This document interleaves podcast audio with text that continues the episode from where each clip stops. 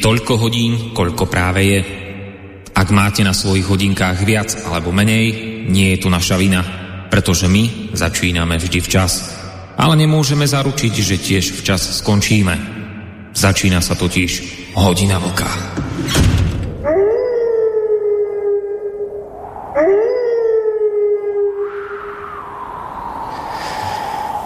Nie je vylúčené, že Európa bude počas nadchádzajúcej zimy prinútená dodávať energie na prídel. Povedal to na konferencii v Oxforde šéf ropnej a plinárenskej spoločnosti Shell Ben van Berden. Citujem, Európu čaká skutočne tvrdá zima. Niektorým krajinám sa bude dariť lepšie než iným, ale všetci budeme napriek tomu čeliť výraznému rastu cien energií. Rovnako tak britský týždenník The Economist sľubuje, že, citujem, Európska zima bude nepokojná. Podľa týždenníka väčšina Európanov ešte katastrofu nevidí ani necíti, no na trhoch už varovné signály blikajú na červeno. Ceny za dodávky plynu sú na úrovni 182 eur za megawatt hodinu. Sú takmer také vysoké, ako na začiatku marca po ruskej invázii na Ukrajinu, čo je sedemnásobok ich dlhodobej úrovne. Ťažká energetická kríza je hrozbou, odkedy sa ruské tanky dovalili na Ukrajinu. Keďže sankcie a ruské vydieranie hrozia odrezaním Európy od jej hlavného dodávateľa, plyn je škrtiacím bodom. Plyn uspokojuje štvrtinu energetického dopytu kontinentu a tretinu z toho dodáva Rusko. Niektorých krajinách, vrátane Nemecka, sú tieto čísla dokonca vyššie. No, tak si to zhrňme. Obidve správy, ktoré som vám prečítal, objavili sa teraz v týchto dňoch, to sú úplne čerstvé vecičky. Nám v podstate hovoria o tom, že, že nás v Európe, tu, ktorí tu žijeme, nás Európanov, my všetci tu sme Európania, tak nás Európanov nič dobré nečaká, bude zle ľudia, bude zle. No a prečo? No, lebo v skratke povedané, lebo Putin, lebo vojna na Ukrajine. To je v podstate pravá príčina našich európskych problémov. Tak ako ste počuli, The Economist, no odtedy ako sa dovalili ruské tanky, odtedy keď začal Putin vydierať a, tak ďalej. Čiže, čiže lebo Putin, lebo Rusko. Teraz urobíme strich Dnešná hodina vlka, vážení poslucháči, ktorá sa práve v tejto chvíli začína a pri ktorej počúvaní vás vítam z bansko bystrického štúdia, menovite Boris Koroni. Uh, táto dnešná hodina vlka bude práve o tom, že možno my vlastne dnes večer zistíme, že to tak s tým Putinom a Ruskom, ktoré spôsobili naše európske napríklad aj energetické trápenie, nebude tak celkom pravda. A prečo to takto, s takouto ako keby istotou tvrdím, alebo vôbec, že si dovolím takúto kasírskú otázku položiť? Nuž preto, lebo svetlo sveta uzrela jedna veľmi zaujímavá rozsiahla správa, ktorá síce vznikla v roku 2019 a od tej doby je táto správa dokonca verejne dostupná na internete. No jej obsah obsah tejto správy z roku 2019 si, mám pocit, asi logicky, nikto nejako nevšímal, však zo pár ľudí to asi čítalo, ale nebol dôvod sa tým nejako veľmi asi zaoberať. No ale potom, ako vypukol ten konflikt na Ukrajine vojenský, tak tá správa e, mám pocit, že sa stala ďaleko zaujímavejšou, alebo zrazu, zrazu skrátka je to také celé aktuálnejšie, ako vypukli tie boje. No a ak dovolíte, vážení poslucháči, ja by som si teraz v, to, v rámci tohto svojho úvodu ja by som si rád požičal v tejto chvíli niekoľko úvodných vied nášho bývalého ministra vnútra Vladimíra Palka, pretože to je pán, ktorý urobil v tomto smere neuveriteľnú vec a patrí mu za to podľa mňa obrovitánska vďaka, ale že obrovitánska vďaka. Ja mám pocit, ja som si prešiel ako tak v rýchlosti naše médiá a mám pocit, že tento pán Vladimír Palko, bývalý minister vnútra, neviem, čo bol podpredseda KDH, či čo bol v minulosti, ale viete, o kom rozprávam? Ja mám pocit, a myslím, že sa v tejto chvíli nemýlim, keď poviem, že on je v podstate na Slovensku jediný, jediný, kto urobil hĺbkovú analýzu tejto správy z roku 2019 a závery tejto svojej hĺbkovej analýzy publikoval na portáli Štandard. No a ja by som vám rád teraz zacitoval úvod toho jeho článku, od ktorého sa potom odpichneme. Takže poďme na to. Ale opakujem, Vladimírovi Palkovi teda patrí obrovitánska vďaka za to, čo, čo urobil. A mimochodom som si všimol, že ešte pred ním pár mesiacov pred ním prinesol skôr, ako on túto informáciu som našiel na portáli Zemavek, ale to je samozrejme alternatívne médium, to je, ako by povedal pán Breiner a podobní bojovníci proti konšpirátorom, to je konšpiračné médium, ale ešte pred ním Zemavek, myslím, dal skôr tú správu, ale napriek tomu eh, pán Vladimír Palko naozaj urobil hĺbkovú analýzu tej správy a urobil to veľmi dobre a poctivo. No, takže ideme si z toho zacitovať, z toho jeho článku. takže citujem Vladimíra Palka. Generálny tajomník NATO Jens Stoltenberg ohlásil, že NATO by malo zvýšiť počty síl rýchlej reakcie NATO na východnom krídle až na celkové a obrovské číslo 300 tisíc vojakov. Ak si myslíte, že za to vďačíme ruskej invázii na Ukrajinu, nebuďte si tým taký istí. Plány na to zvýšenie sú totiž oveľa staršie ako invázia. A ďalej Palko pokračuje. Na Američanoch sa mi páči jedna vec. Ich občas až neuveriteľná otvorenosť. Porovnajme to s Rusmi. Keď sa Rusi odhodlajú odpravadiť zo sveta nejakého teroristu mimosúdnym spôsobom, tak to robia tajne a v prípade, ak to vyjde najavo, tak to zapierajú. Tak to bolo napríklad v roku 2019 v Nemecku, keď zabili teroristu Salim Khana Hangšviliho. Keď USA vyslali do Pakistanu komando, ktoré zabilo Usamu bin Ládina, Američania sa výsledkom akcie pochválili. Keď Rusi spíšu dokument, v ktorom sa hovorí o nepekných veciach, ktoré hodlajú urobiť inej krajine, môžeme si byť istí, že tá informácia bude klasifikovaná, teda tajná, čiže jej prezradenie je trestné. Američania, tí ju dajú na web. Ak túto otvorenosť vo zverejňovaní dokumentov oceňujem, tak obsah niektorých tých dokumentov oceniť nemôžem, lebo ten obsah je poriadne nepekný.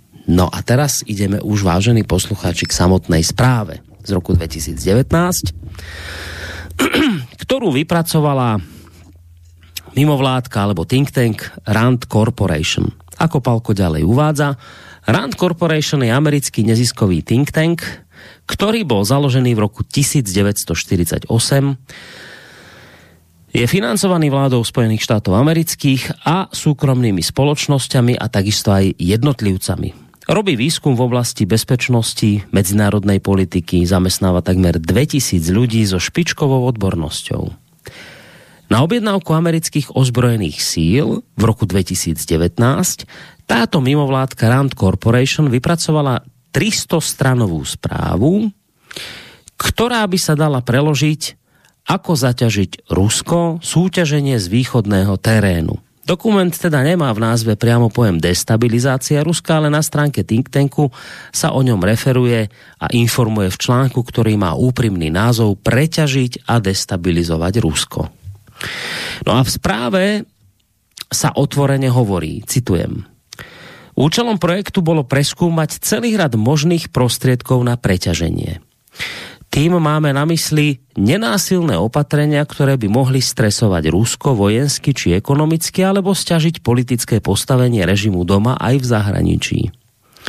Tieto kroky sú koncipované ako opatrenia, ktoré by viedli Rusko k tomu, že bude nútené súťažiť so Spojenými štátmi americkými v oblastiach alebo regiónoch, kde majú Spojené štáty americké komparatívne výhody čo spôsobí, že Rusko sa vojensky alebo ekonomicky vyčerpá, respektíve sa mu spôsobí strata domácej alebo medzinárodnej prestíže a vplyvu. Povedzme to polopate, hovorí Palko.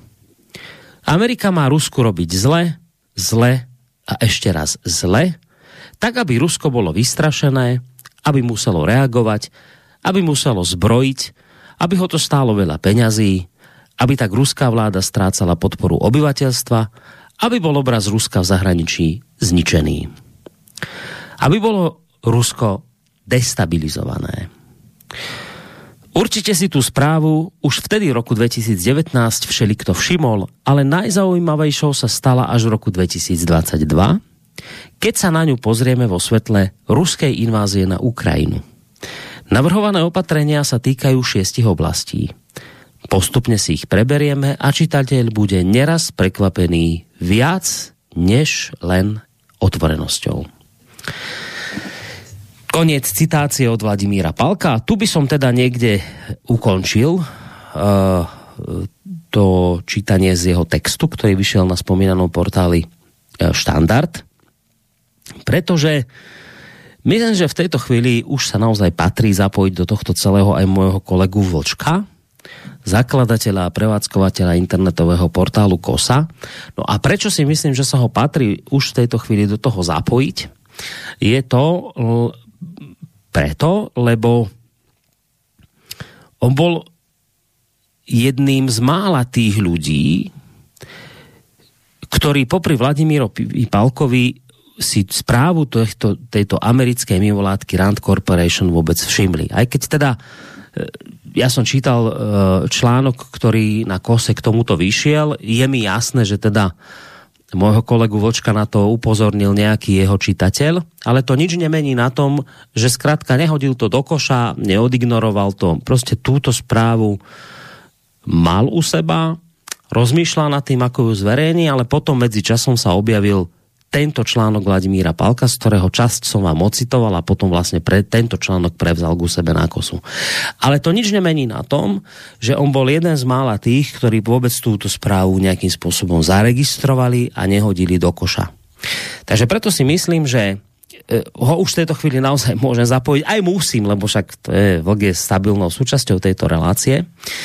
A tak sme si, vážení poveda- e, poslucháči, povedali, že si že si teda tú hĺbkovú analýzu tejto správy dnes urobíme a ja dopredu poviem, že budem vychádzať z toho článku Vladimíra Pálka a skôr ako privítam Vočka, tak len poviem, predznamenám, že budete šokovaní.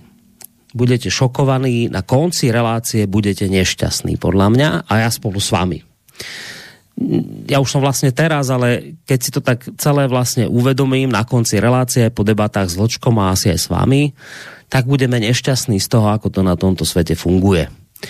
A správa americkej mimovládky Rand Corporation, ktorá, ktorú táto mimovládka vypracovala pre americkú vládu na jej objednávku, bude, ako zistíte, hroznou ukážkou toho, že to, čo si my v tejto chvíli myslíme, že sa tak nejak deje, a nejako Američania reagujú a Európa reaguje, až Rusko reaguje, tak bude to hroznou ukážkou toho, že ako to Palko naznačil, nemusí to byť presne tak, že len teraz reagujeme, nie, môže to byť aj niečo, čo bolo už dávnejšie naplánované.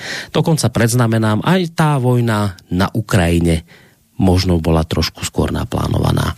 No ale predbieham, takže Vlčko, príjemný dobrý podvečer ti prajem do Plzne.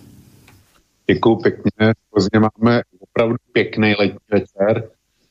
Eh, věřím tomu, že i v Mánský Bystrici a na Slovensku eh, zdravím tebe, Borísku. A především zdravím všechny naše posluchačky a posluchače Slobodného vysílača, zejména této relace a jedno, na kterém místě země koule se právě nacházejí nebo se budou nacházet v okamžiku, kdy si nás pustí z záznamu.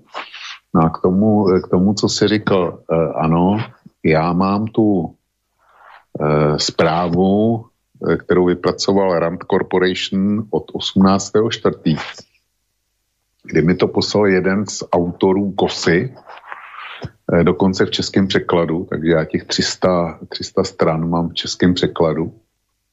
A eh, Petře, moc ti děkuju, pokud nás posloucháš, věřím tomu, že jo.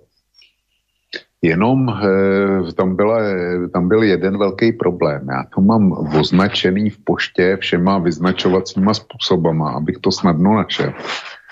A e, dostal jsem to 18.4., jsem říkal. A celou tu dobu hledám, jak s těma 300 stranama naložit. protože eh, bych chtěl, aby se to dostalo mezi co nejvíc lidí, aby kdykoliv eh, lidé k tomu měli přístup, aby si mohli sami ověřit, když jim někdo říká, válka na Ukrajině vznikla tehdy a tehdy, dějiny světa se začaly psát 24.2.2022. Tak já si myslím, že eh, publikace Rand Corporation, která mimochodem eh, byla dělaná, a to bylo řečeno, na eh, základě objednávky z amerických ozbrojených sil.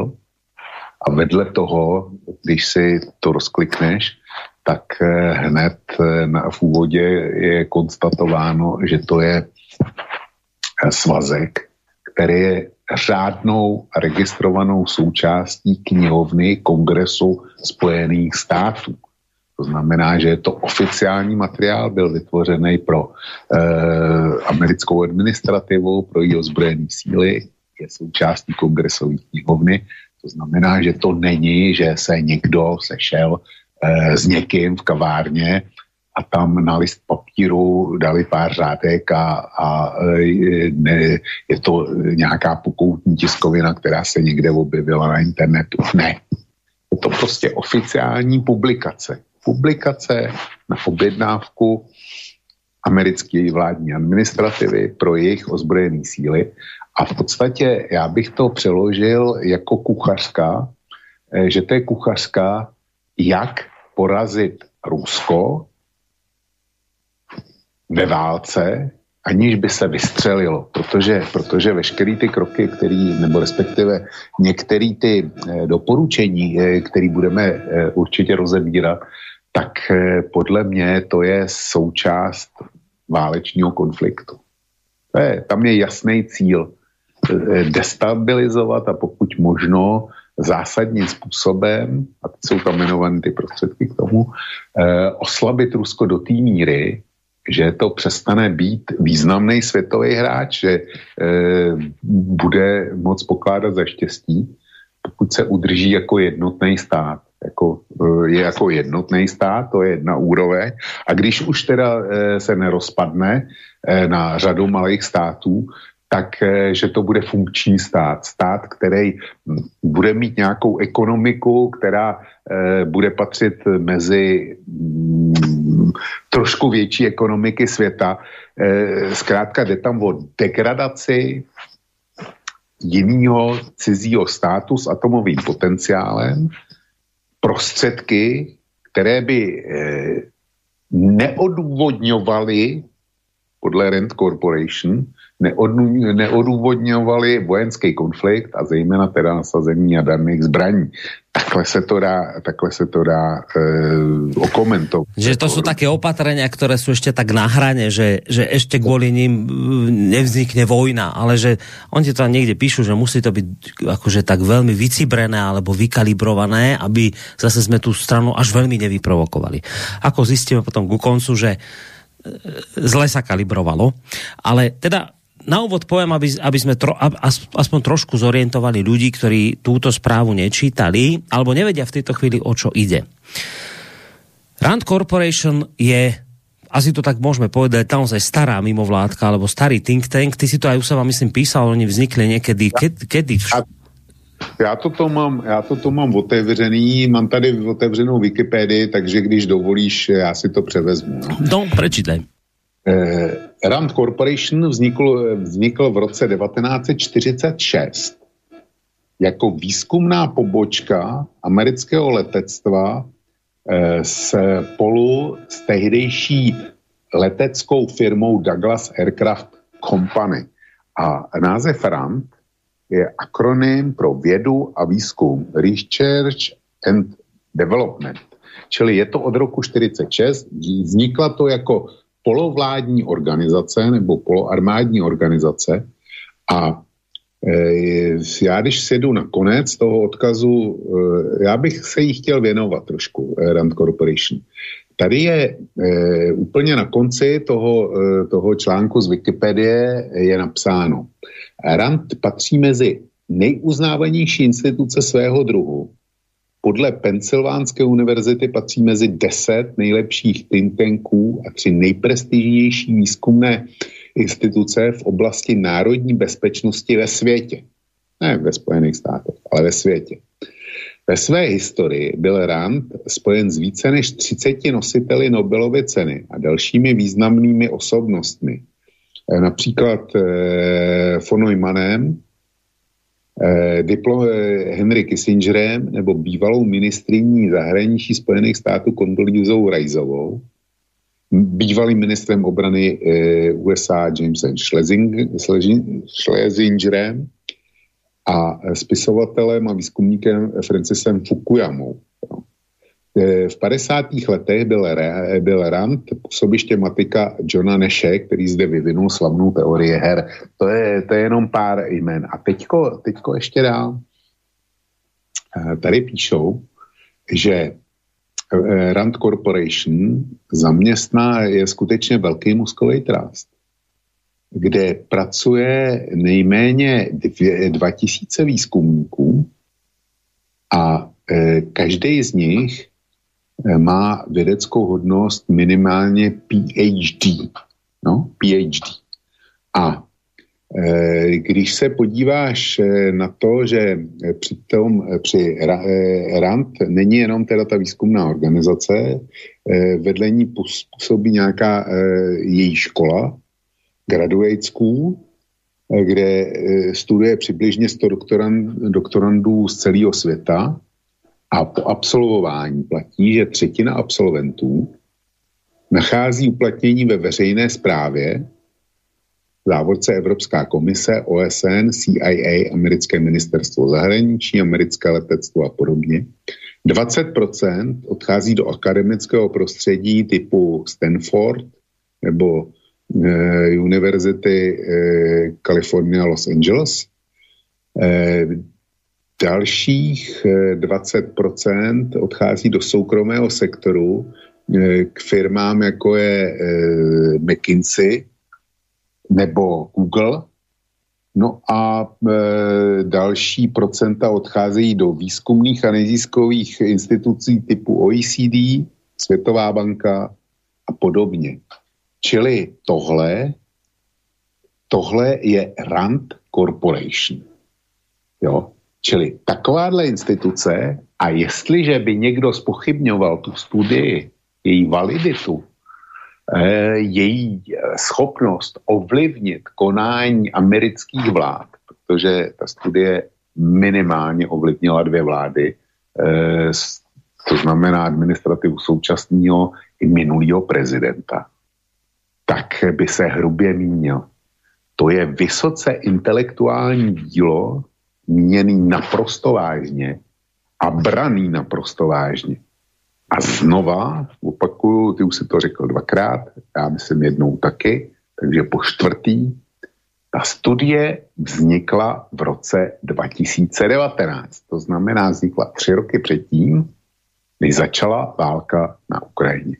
No, čiže budeme sa rozprávať o nejakej správe, ktorá vznikla 2019, ktorú vypracovala spoločnosť Rand Corporation, aby to bolo jednoduchšie mimovládka Rand Corporation, ktorá je mimochodom financovaná vládou Spojených štátov amerických.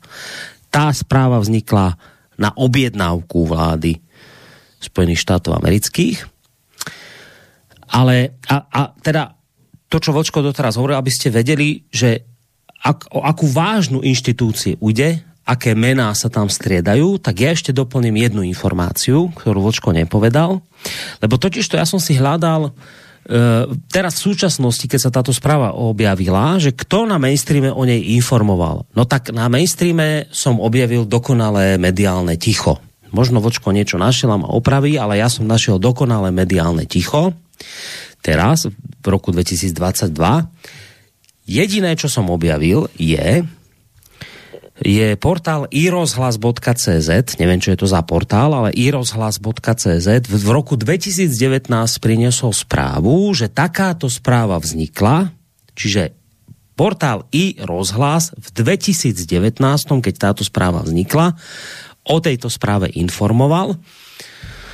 A ja vám niečo z toho článku zacitujem, z toho i rozhlasu v roku 2019. Zvláštní váhu dodává dokumentu ta okolnosť, že Rand Corporation byl oním mozgovým trustem, ktorý v dobách prezidenta Ronalda Reagana vypracoval strategii zadržování Ruska. Na radu korporace v 80. letech minulého století byly v Evropě dislokovány rakety středního doletu a kongres spustil financování strategické obrané iniciatívy přezdívané jako program hviezdných válek. Mnozí experti mají za to, že právě tehdy Spojené státy přetížili sovětskou ekonomiku a uzbrojili agresívní veľmoc. Títo paralely vyvolali v Moskvě skoro hysterickou reakci.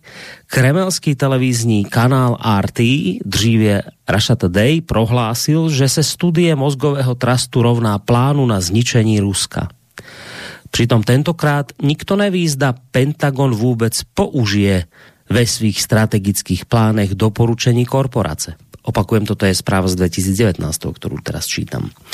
Z istotou se dá říct jen to, že táto správa jednoznačne sviedčí o tom, že se nálady ve Washingtonu mení. Proto nelze vyloučiť, že americká administratíva môže vsádiť na vážnou konfrontácii se systémem vytvořeným Vladimírem Putinem. Toto, čo som vám prečítal, je teda z portálu iRozhlas z roku 2019, Vlčko. Čiže jediný iRozhlas si túto správu v 2019 všimol a napísal to, čo som ti teraz prečítal. No, otázka prvá na teba. Od 2019 nám prešli 3 roky. E, na, na úvod nie je zvláštne, a teraz ma oprav, ak sa mýli, možno ty si urobil nejaký hĺbkovejší prieskum, ja ten môj taký námatkový, ktorý som urobil, tak v 2022 o správe, o ktorej dnes budeme debatiť v hodine vlka, O tejto správe som v našom a vašom mainstreame nenašiel ani len zmienku. Neviem, či si ty hľadal, ak si hľadal a našiel si, tak ma oprav, ale ak náhodou si dopadol podobne ako ja a nič si nenašiel, tak tak potom by ma zaujímalo, či je to v poriadku, keď správa tohto druhu, o ktorej sa budeme rozprávať, sa v mainstreame ani len neobjaví. Borisku, tak nejdřív k tomu portálu. Portál iRozhlas je oficiální eh, portál českého rozhlasu. To není jenom takový nějaký portálek eh, srovnatelný s Kosou. To je oficiální portál českého rozhlasu. Takže víme, víme kdo. A teďko přiznání. Já jsem zjevně svou práci odflákl, protože já jsem si ten průzkum neudělal, já jsem ne, nehledal vůbec nic. Já jsem si eh, ten eh, článek našel teprve až eh, teďko, když si ty s ním vyrazil. No ale dal jsem si do vyhledavače zpráva Rand Corporation 2019 eh, a pravdě řečeno vyjelo mi eh, pouze to, co říkáš ty eh, z českých Eh, z českých zdrojů. Jinak zpráva Rand Corporation vidí, vidím, že snad se o tom zmínili, zmínili taky ti jedině a vždycky správný, což jejich, jejich fízlovací komando, který se říkají manipulátoři a ty o tom napsali, napsali následující. Zpráva Rand Corporation největší znepokojení vyvolává Miloš Zeman. Tak může být, že e, je tam ještě nějaká potomnost zprávy a ta, ta, ta jako se zabývá Milošem, Milošem hmm. Zemanem a jeho, jeho vztahům e, k Rusku. Měl tak zprávy. No počkej, a to je, a to je, toto, čo čítaš, je z akého roku? To je, to je jiný, to je z roku 2020, začátek mm. roku 2000, mm. ne, ne, 2000, ne, tam to špatně vidím. Ne, to je jiná zpráva. Počkej, já si to musím zvětšit. Já si to musím zvětšit.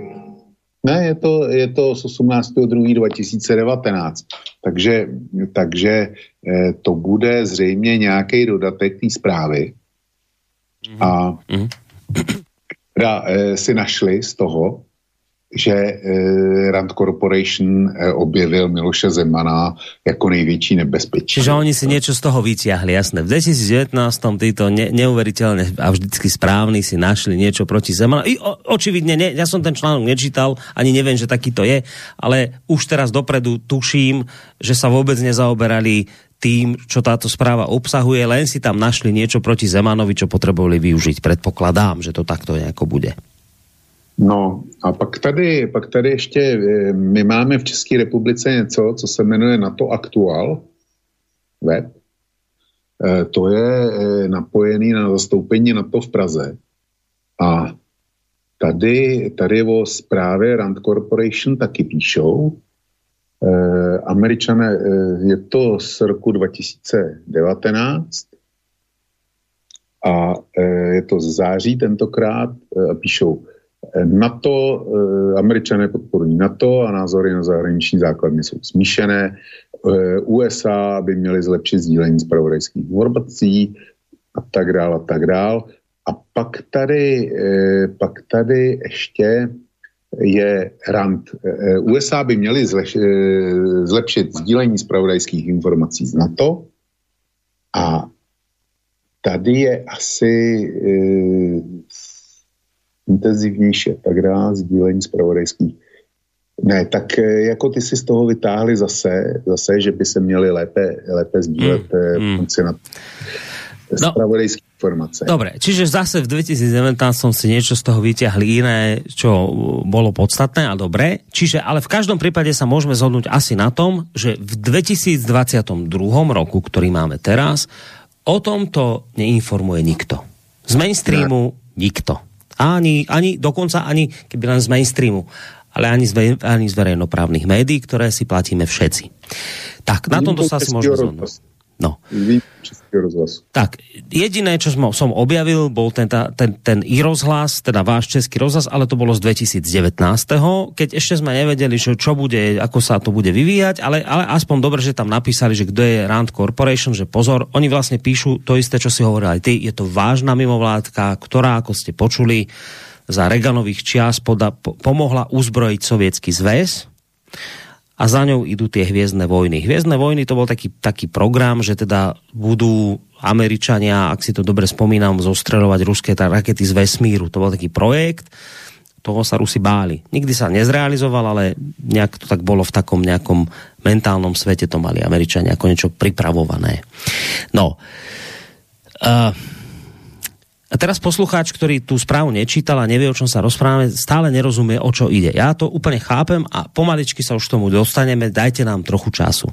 Teraz nemusí poslucháč rozumieť tomu, že čo my tu vlastne rozprávame, aký Rand Corporation, čo tu, aké hviezdne vojny. No, ideme sa k tomu dostať. Ale keď som sa Vočka spýtal, a keď sa vôbec bavíme o tom, že či dnes niekto o tejto tri roky starej správe informoval v našich médiách a zistujeme, že nie, že v podstate jediný, kto urobil na Slovensku neuveriteľnú prácu, bol Vladimír Pálko, ktorý robil hĺbkovú analýzu tejto správy a zavesil na štandard, tak to je akoby neuveriteľné zistenie v tom, že totižto táto správa, o ktorej sa teraz o tejto chvíle ideme s Vočkom rozprávať, mnohé z toho, čo sa deje dnes, vysvetľuje. Alebo poviem vám to ešte tak akože populárnejšie. Táto správa ako keby mnohé z toho, čo sa deje dnes, predpovedala v 2019.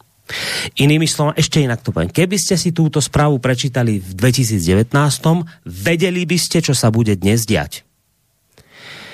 No, lebo ako to povedal Palko, ja som vám to čítal v úvode, Zopakujem to. Generálny tajomník NATO Jens Stoltenberg ohlásil, že NATO by malo zvýšiť počty síl rýchlej reakcie NATO na východnom krídle NATO až na celkové a obrovské číslo 300 tisíc vojakov.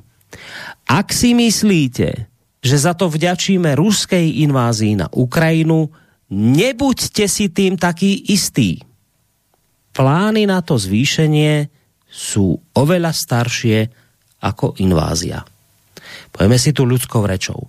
My dnes počúvame zo všetkých strán pána Stoltenberga, Bidena a všetkých ostatných našich politikov, že všetko, čo sa okolo nás teraz deje, napríklad aj to zbrojenie, e, tie dodávky zbraní, e, ja neviem to, že teraz na, ku nám na Slovensko prídu americkí vojaci, tuto nasliač a budeme tu mať jednotky NATO a, a bude ich 300 tisíc. To všetko sú dôsledky toho, že 24.2.2022 zautočil Putin na Ukrajinu. A toto, čo teraz len vidíte, sú dôsledky. Palko, ktorý urobil hĺbkovú analýzu správy Rand Corporation, o ktorej je dnes reč, hovorí, ak si toto myslíte, môžete sa míliť, lebo podľa tejto správy, o ktorej sa ideme s Vlčkom rozprávať, plány na toto zvýšenie, napríklad na toto zvýšenie počtu vojsk NATO v Európe, e, sú oveľa staršie ako invázia Ruska na Ukrajinu z, 2000, e, z 24.2.2022. A práve preto, Vočko, som sa ja akoby na úvod pristavil pri tom, že či o tom naše mainstreamové médiá informovali, zistili sme, že nie. A pre mňa, vieš, je to niečo ako keby také, že, že neuveriteľné, že lebo tie mainstreamové médiá, tie hlavnoprúdové médiá predsa stále vystupujú ako tie, ktoré sú na rozdiel od nás samozrejme tie seriózne, hľadajú pravdu, sú objektívne, vyvážené, e, kriticky myslia. A teraz by som mohol pokračovať ďalej všetky tie možné ja neviem, superlatívy, ktorými sa oni oblepili, ale pritom žiadne z týchto médií, ktoré je tak dokonale oproti slobodnému vysielaču, štandardu a neviem, a, a kose, Nikto z týchto médií si to nevšimol. A pritom ide o, podľa mňa, o mimoriadne dôležitú správu, ktorá mnohé veci dneška vysvetľuje. Borisku, to, tohle se děje dnes a denně, co nezapadá do e, toho obrazu, který je nám vnucovaný, nikoliv od e, 24.2., ale e, minimálně posledních 5-6 let nebo od první ukrajinské války který je nám vnucovaný, tak co nezapadá do tohohle obrazu, tak v podstatě jako by nebylo, tak je okolo toho naprostý mediální mlčení. A e, kolikrát se v poslední době stalo, že já jsem našel něco na Reuteru nebo na Bloombergu nebo na AP, což jsou tři největší světové spravodajské agentury, kde každá ta dvojctihodná e, instituce, e, která, e, pro kterou Eh, slobodný vysílač nebo kosa, to jsou, eh, to prostě, eh, to je odpad, tak všichni mají napojení na Reutera, všichni mají napojení na Bloomberga, všichni mají napojení na AP a jako já to, já, já to tam v jedné osobě, to dokážu, dokážu tam věci najít který oni nikdy neopublikují, anebo dejme tomu e, z týdenně, 14 denně, dvoudenně, je jedno, jakým spoždění a e, spoždění. Jo, to se děje dnes a denně. Takže, takže zpráva Rand Corporation ta taky neexistuje, ale já ti něco, něco navrhnu. Já jsem tvrdil, že Rand Corporation vypracoval kuchařku pro zadavatele, což je vláda Spojených států, potažmo její ozbrojené síly, jak postupovat vůči Sovětskému svazu, aby byl poražen a nedošlo k horký válce. E, já si myslím, že to e, je to můj názor. Já jsem takhle tu zprávu e, z toho, co jsem, co jsem z ní přečetl, tak jsem takhle vyhodnotil. U nás v České republice se nechal slyšet nejvyšší státní zástupce, že kdo bude hlásat e, názor veřejně, že za válku na Ukrajině může Západ, takže se vystavuje nebezpečí stíhání e, s trestem až na tři roky.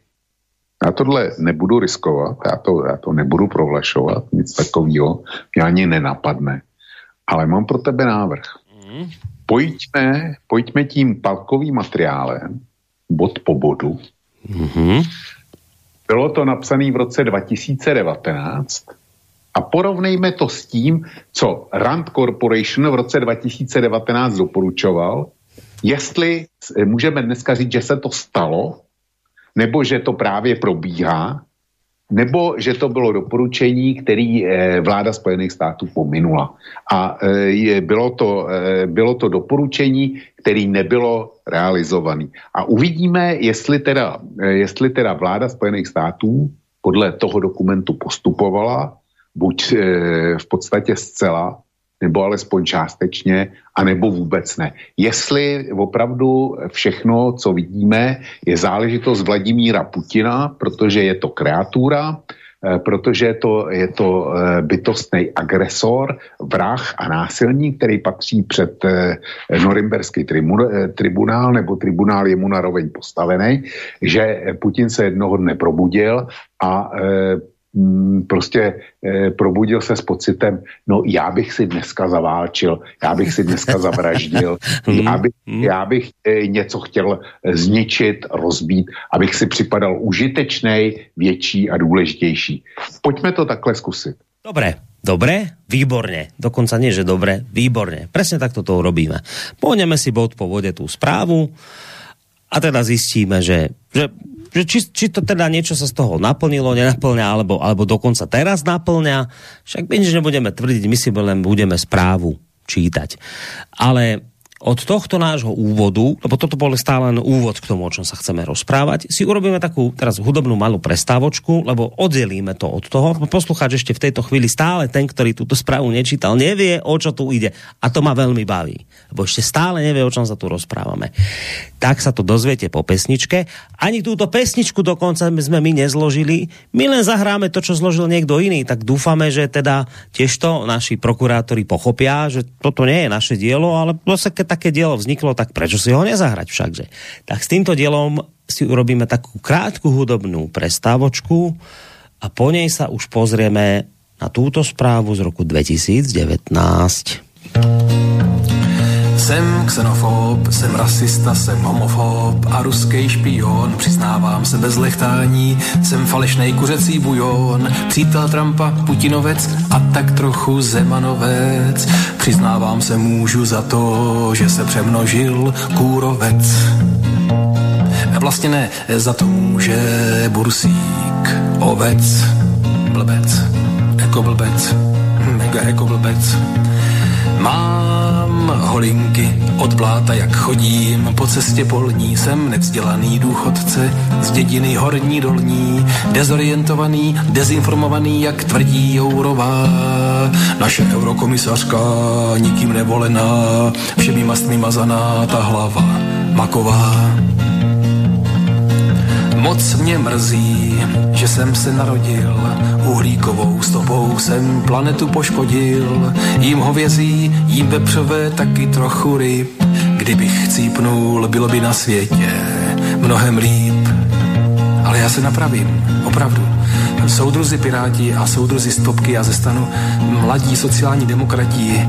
Já chci být uvědomělý jako vy, já budu, budu udávat na Facebooku, budu zaschodit do průvodu, jachtou jezdit do práce, do New Yorku i do Kauflandu, budu milovat Evropskou unii a NATO alianci, budu chodit narušovat, provokovat, pískat na píšťalku na každou vlasteneckou demonstranci.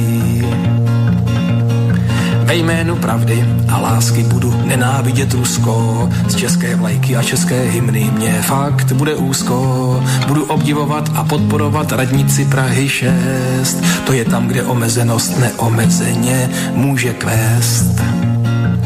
Chtěl bych mít modrý polštář se žlutýma hvězdičkama. Chtěl bych se konečně naučit dělat úzel na botách s tkaničkama. Chtěl bych být černý a mít alespoň čtyři různá pohlaví. Hlavně se mě neptejte na IQ a na moje zdraví.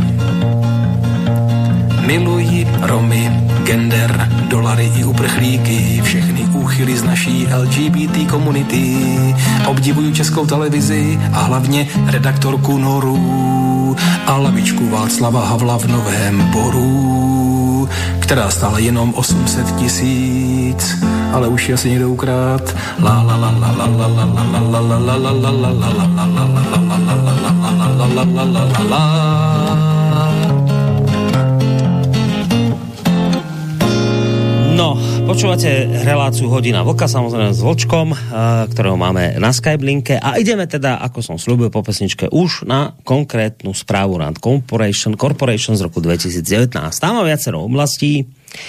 Prvá oblasť tejto správy sú ekonomické opatrenia. Pripomínam, ide o správu z roku 2019.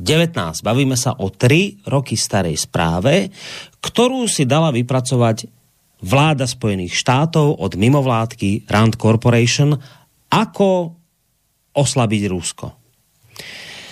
Prvý bod tejto správy hovorí o ekonomických opatreniach. Prvý balík sú ekonomické opatrenia, citujem z článku e, pána Vladimíra Palka. Treba znížiť export ropy a zemného plynu z Ruska, píše sa v dokumente. Keď sa v mainstreamovej tlači píše o krajinách importujúcich ropu a plyn z Ruska, tak sa zvykne argumentovať potrebou nezávislosti týchto krajín od Ruska. V dokumente Rand Corporation sa argumentuje inak. Má sa to robiť preto, aby sa znížili príjmy ruského federálneho štátneho rozpočtu. Preto je prvým opatrením zníženie ruského exportu ropy vážení poslucháči. Pozor, pripomínam 2019 rok. Má sa znížiť export ruskej ropy. Napríklad tým, že USA pozitívne ovplyvnia zvýšenie exportu ropy v iných krajinách, napríklad v samotných USA. Tým by sa znížili svetové ceny, takže aj ruské príjmy. Druhým opatrením by bolo zníženie ruského exportu plynu. 2019 rok. Druhým opatrením by bolo zníženie ruského exportu plynu. A samozrejme zabránenie stavby ďalších plynovodov z Ruska do Európy. Aj napriek tomu, že ako dokument priznáva, alternatívne zdroje plynu sú drahšie. Okamžité zastavenie výstavbu plynovodu Nord Stream 2 z Ruska cez Baltické more do Nemecka je podľa dokumentu prvoradé. Treba podporovať riešenia obchádzajúce Rusko, ako sú južný plynový koridor z Azerbajdžanu cez Turecko do južnej Európy a plynovod EastMed z východného Stredomoria. Dokument tiež spomína alternatívnu ťažbu plynu z horniny tzv. frakovaním. Táto metóda je zakázaná vo viacerých európskych štátoch, okrem iných aj vo Francúzsku či Nemecku, lebo poškodzuje životné prostredie. Ale správa z roku 2019 odporúča práve tento druh získavania e, plynu. Ďalej dokument ponúka alternatívne zdroje e, rozvoja európskych zariadení na dovoz a spracovanie skvapalneného zemného plynu LNG. A napokon alternatívnu, alternatívu rozvoja obnoviteľnej energie, teda vodné, veterné, slnečné elektrárne. A teraz pozor, na strane 69 tejto správy z roku 2019 sa píše úprimne, všetky alternatívy budú drahšie ako ruský plyn. Pre koho drahšie? No, pre Európu. Vlčko. Tak čo na toto vravíš, čo si si vypočul? No, co není důležitý, co na to říkám já, ale bude důležitý, co co si o tom pomyslí posluchači a já jim položím jednoduchou otázku pokud jde o eh, jaksi omezení ruského exportu ropy, stalo se to, byly o to pokusy, jsou o to pokusy, budou o to pokusy, nebo nebudou o to pokusy. Pokud jde o plyn, jsou pokusy o to, nebo eh, jak to, jak to bylo s eh, plynovodem Nord Stream 2 a jeho budování. Chtěli to američané za každou cenu zastavit, sankcionovali tu výstavbu, eh, nutili spojence v NATO typu, eh, například typu Dánsko, aby zdržovali výstavbu, výstavbu plynovodu? Eh, tím, že dánové eh, dlouho dělali obrovský vlny a nechtěli eh, do svých pobřežních vod to pustit kvůli ekologickému ohrožení a nevím čemu všemu. Kdyby tohle Dánsko nebylo udělalo, to zdržení.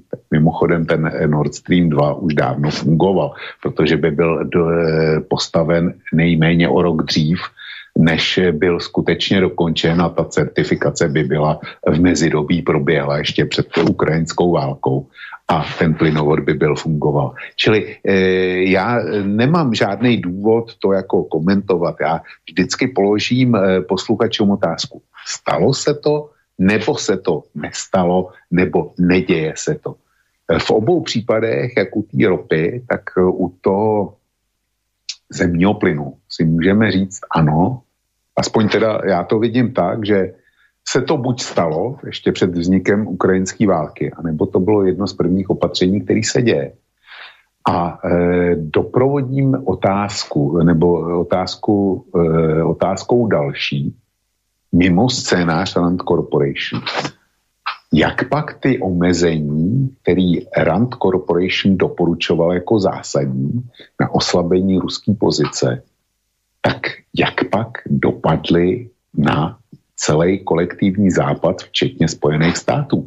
Oni tam, tam Rand Corporation píše, že když američani začnou e, silně frakovat, tak budou mít jak nadbytek zemního plynu, tak především ropy a jako e, už tohle samo o sobě povede ke snížení, e, ke snížení zisků Ruska, protože bude dostatečná nabídka. Takže se ptám, je dostatečná nabídka e, ropy a ropných derivátů, to znamená benzínu, motorové nafty, zažívá svět na produkci, nebo, je, nebo máme prezidenta Bidena právě v těchto okamžicích na potupné návštěvě v Saudské Arábii, eh, o níž prohlašoval, že z ní udělá vyvrhele celého světa, eh, tamního skutečného vládce, korunního prince eh, Muhammada bin Salmána, myslím, že se tak jmenuje, tak, že z ní udělá vyvrhele lidstva. Ne.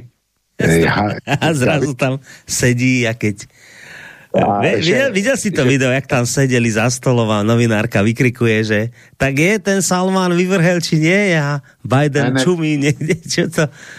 Videl si to? Neviděl, no? neviděl, neviděl, ale vím, že e, novináři se ptali Joe Bidena, jak to bude s tím vyvrhelem a, a e, s Cháša Jim, e, za jehož smrt je teda bin Salman zodpovědný a on odpověděl, ona to odpověděl, že lidský, lidský práva zmíní při každém rozhovoru, jo. Ale k, tomu, k tomuhle se nevyslovil. Takže eh, se stalo, aspoň já to vyhodnocuju tak, že Rand Corporation se svým doporučením uspěl, No a e, výsledek vidíme kolem sebe, máme naprosto historickou inflaci.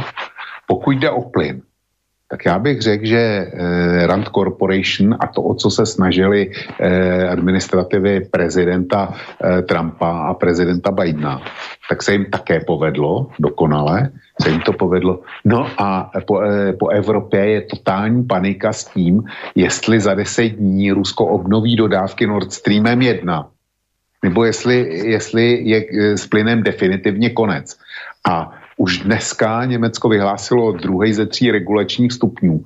A minister hospodářství, kterýho já tituluju katastrofa, eh, katastrofa Hábek, tak eh, ten dává doporučení, že sprchovat maximálně pět minut a že eh, když už se někdo teda eh, koupe, takže by bylo dobrý, aby ta jednou ohřátá voda byla aspoň pro dva a se topit na 19 stupňů doporučuje Evropská unie. V Polsku šli ještě dál, tam to vylepšili, vylepšili o to, že jeden z, tam, z tamních ministrů radí, aby Poláci přes léto koukali zateplit.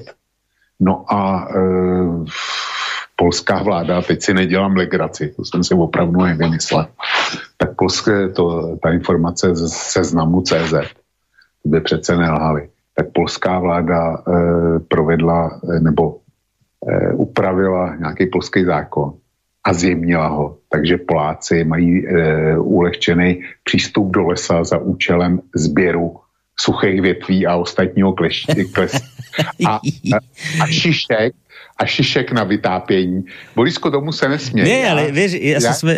Počkej, no, já jako malý kluk pamatuju, že jsem z baby eh, chodil, tam měla takový dlouhý bydlo a na tom byl železný hák. A že jsem jako malý kluk s ní chodil do eh, lesa, když jsme šli s tím hákem, tak s tím hákem jsme strhávali suchý větve ze stromů, jo, protože tenkrát byly ještě lesy čistý, tak e, se strhávaly suchý vetve a ty se mohly, ty se mohly odnést. Tak teďko to můžou Poláci. A když jsme šli s pytlem do toho lesa, tak jsem věděl, že budou vdolky a ty vdolky byly proto, že jsme šli sbírat šišky a ty šišky dávala, dávala do plotny a oni potom, kdy ta plotnata se úžasně rozpálila a, a jako ty vdolky na těch plátech, ty byly úplně bezvadní. Tak to jsou, to jsou vzpomínky mého raného dětství, tak 6-7 let. Sa to vracia. Sa to teraz vracia. To, ano, to chci říct, to chci říct. Tak to teďko díky, díky své vládě můžou Poláci dělat taky a bez postihu, jo. Počkaj, ale ja som niekde zachytil, ja som niekde zachytil, a neviem teraz, kto to povedal, že no, že my teraz musíme ľudia urobiť pár krokov späť, aby sme potom mohli ísť akoby dopredu a zaradiť vyšší rýchlostný stupeň, že to tak teraz chápte, že áno, že teraz sa stane také niečo, že ako vlk teraz rozpráva, že sa vraciame do nejakého obdobia, ale to len robíme preto, aby sme potom mohli sa akože odraziť a už ísť oveľa rýchlejšie dopredu, vieš, to je takto, aby si tomu rozumel. Teraz budeme mať uholné elektrárne, možno aj parné lokomotívy, aj veci, ktoré ty si ani nezažil, ale to len preto, že to chvíľku prejde a potom my sa tak odpichneme, že to bude taká raketová rýchlosť, že budeme na prvom mieste. Rozumieš? To len teraz chvíľku bude trvať tento návrat. No, ale pro mě to znamená, že když už teda se vracíme do těch mých 6-7 let k tomu, k tomu háku na suchý větve a k tomu pytli na ty šišky, jo, na sbírání těch šišek, tak to taky asi znamená, že se vrátíme, eh, protože já jsem byl u baby na prázdninách, no a samozřejmě, protože to bylo na vesnici, tak e, tam nebyly vymoženosti současného bydlení. Takže místo splachovacího WC se chodilo na dvůr do kadibutky a voda tak proto se chodilo ke studni, kde byl, kde byl takový ten žernov s tou klikou, víš, a na provaze byl kýbl. Tak jestli, e, teď jde o to, jestli s tím hákem a těma šiškama v Polsku se jim tam nevrátí taky ty kadibutky a to točení těm rumpálemu studny. to neviem, lebo zatiaľ ešte voda je. Keď nebude, možno aj toto príde. Ale Uh, ja sa ešte teda pristavím pri jednej veci z toho, z toho opatrenia číslo 1, kde teda v 2019 mimovládka, ktorá robí odporúčania pre americkú vládu na jej objednávku, že ako by sme mali to Rusko zaťažiť, oslabiť, destabilizovať, tak hneď ako prvú vec jej odporúča táto mimovládka, počúvajte, uh, znížte export ropy a zemného plynu z Ruska. To je základ. To treba spraviť hneď. No ale čo je zaujímavé, Vočko, že oni tieto hlavy, týchto 2000 odborníkov v 2019 zároveň hneď povedia túto vec. Na strane 69 tejto správy sa o tom píše, že oni sú tam úprimní a vravia. No ale my keď toto spravíme, že vlastne povieme, že všetky tieto ropy a plyny už, už, už teda neberte od Ruska, tak nám je jasné, že všetky alternatívy budú drahšie ako ruský plyn a zároveň dodávajú, pre koho drahšie? No, pre Európu. Čiže oni v 2019 vedeli, že keď toto odporúčia nám tu, aby sme to spravili, a nie len my, ale európska, teda americká vláda, tak oni vedeli, že no ale že nás sa to nedotkne. Viete, že viete, koho sa to dotkne? Tri, tri roky dozadu to vravili. To sa dotkne Európanov. To bude pre nich drahšie. A to vedeli. A to aj povedali. Priznali. No Borisko, ale nezapomeň, že to bylo doporučení, soubor doporučení vypracovaný pro americkou vládu. A to přece bylo naprosto ideální doporučení. V poriadku. Eh, udělejte, to, eh, udělejte tyto opatření, protože náklady za to neponesou Spojené státy. Ano, rozumím. Neponesou to vaši voliči, ale ponesou to Evropani a po těch vám eh, není pranic to, jako, to ať si vyřídí, vyřídí jejich vlády. Čili z tohohle hlediska, viděno, viděno z hlediska účelnosti, to bylo dokonalé. Áno, áno, v poriadku. Dobre, ja, sa, ja, ja keby som Američanu, robím to isté. V poriadku. Dobre, však vy, keď ste sprostí v Európe, tak vy si to zaplatíte, to je váš problém. My vám niečo navrhneme, urobíme a vy si to pláte, keď ste debili. Ale ja, mňa, mňa zaujíma, že na čo naši politici, ty nevedeli? Ty nevedia? Európ, európsky politici nevedia? A nevidia? A nevedeli? A nevideli? Že to dopadne na naše plecia. Tak ako to povedal teraz Orbán, maďarský premiér, že Amerika nepadá, Čína rastie, Európa trpí.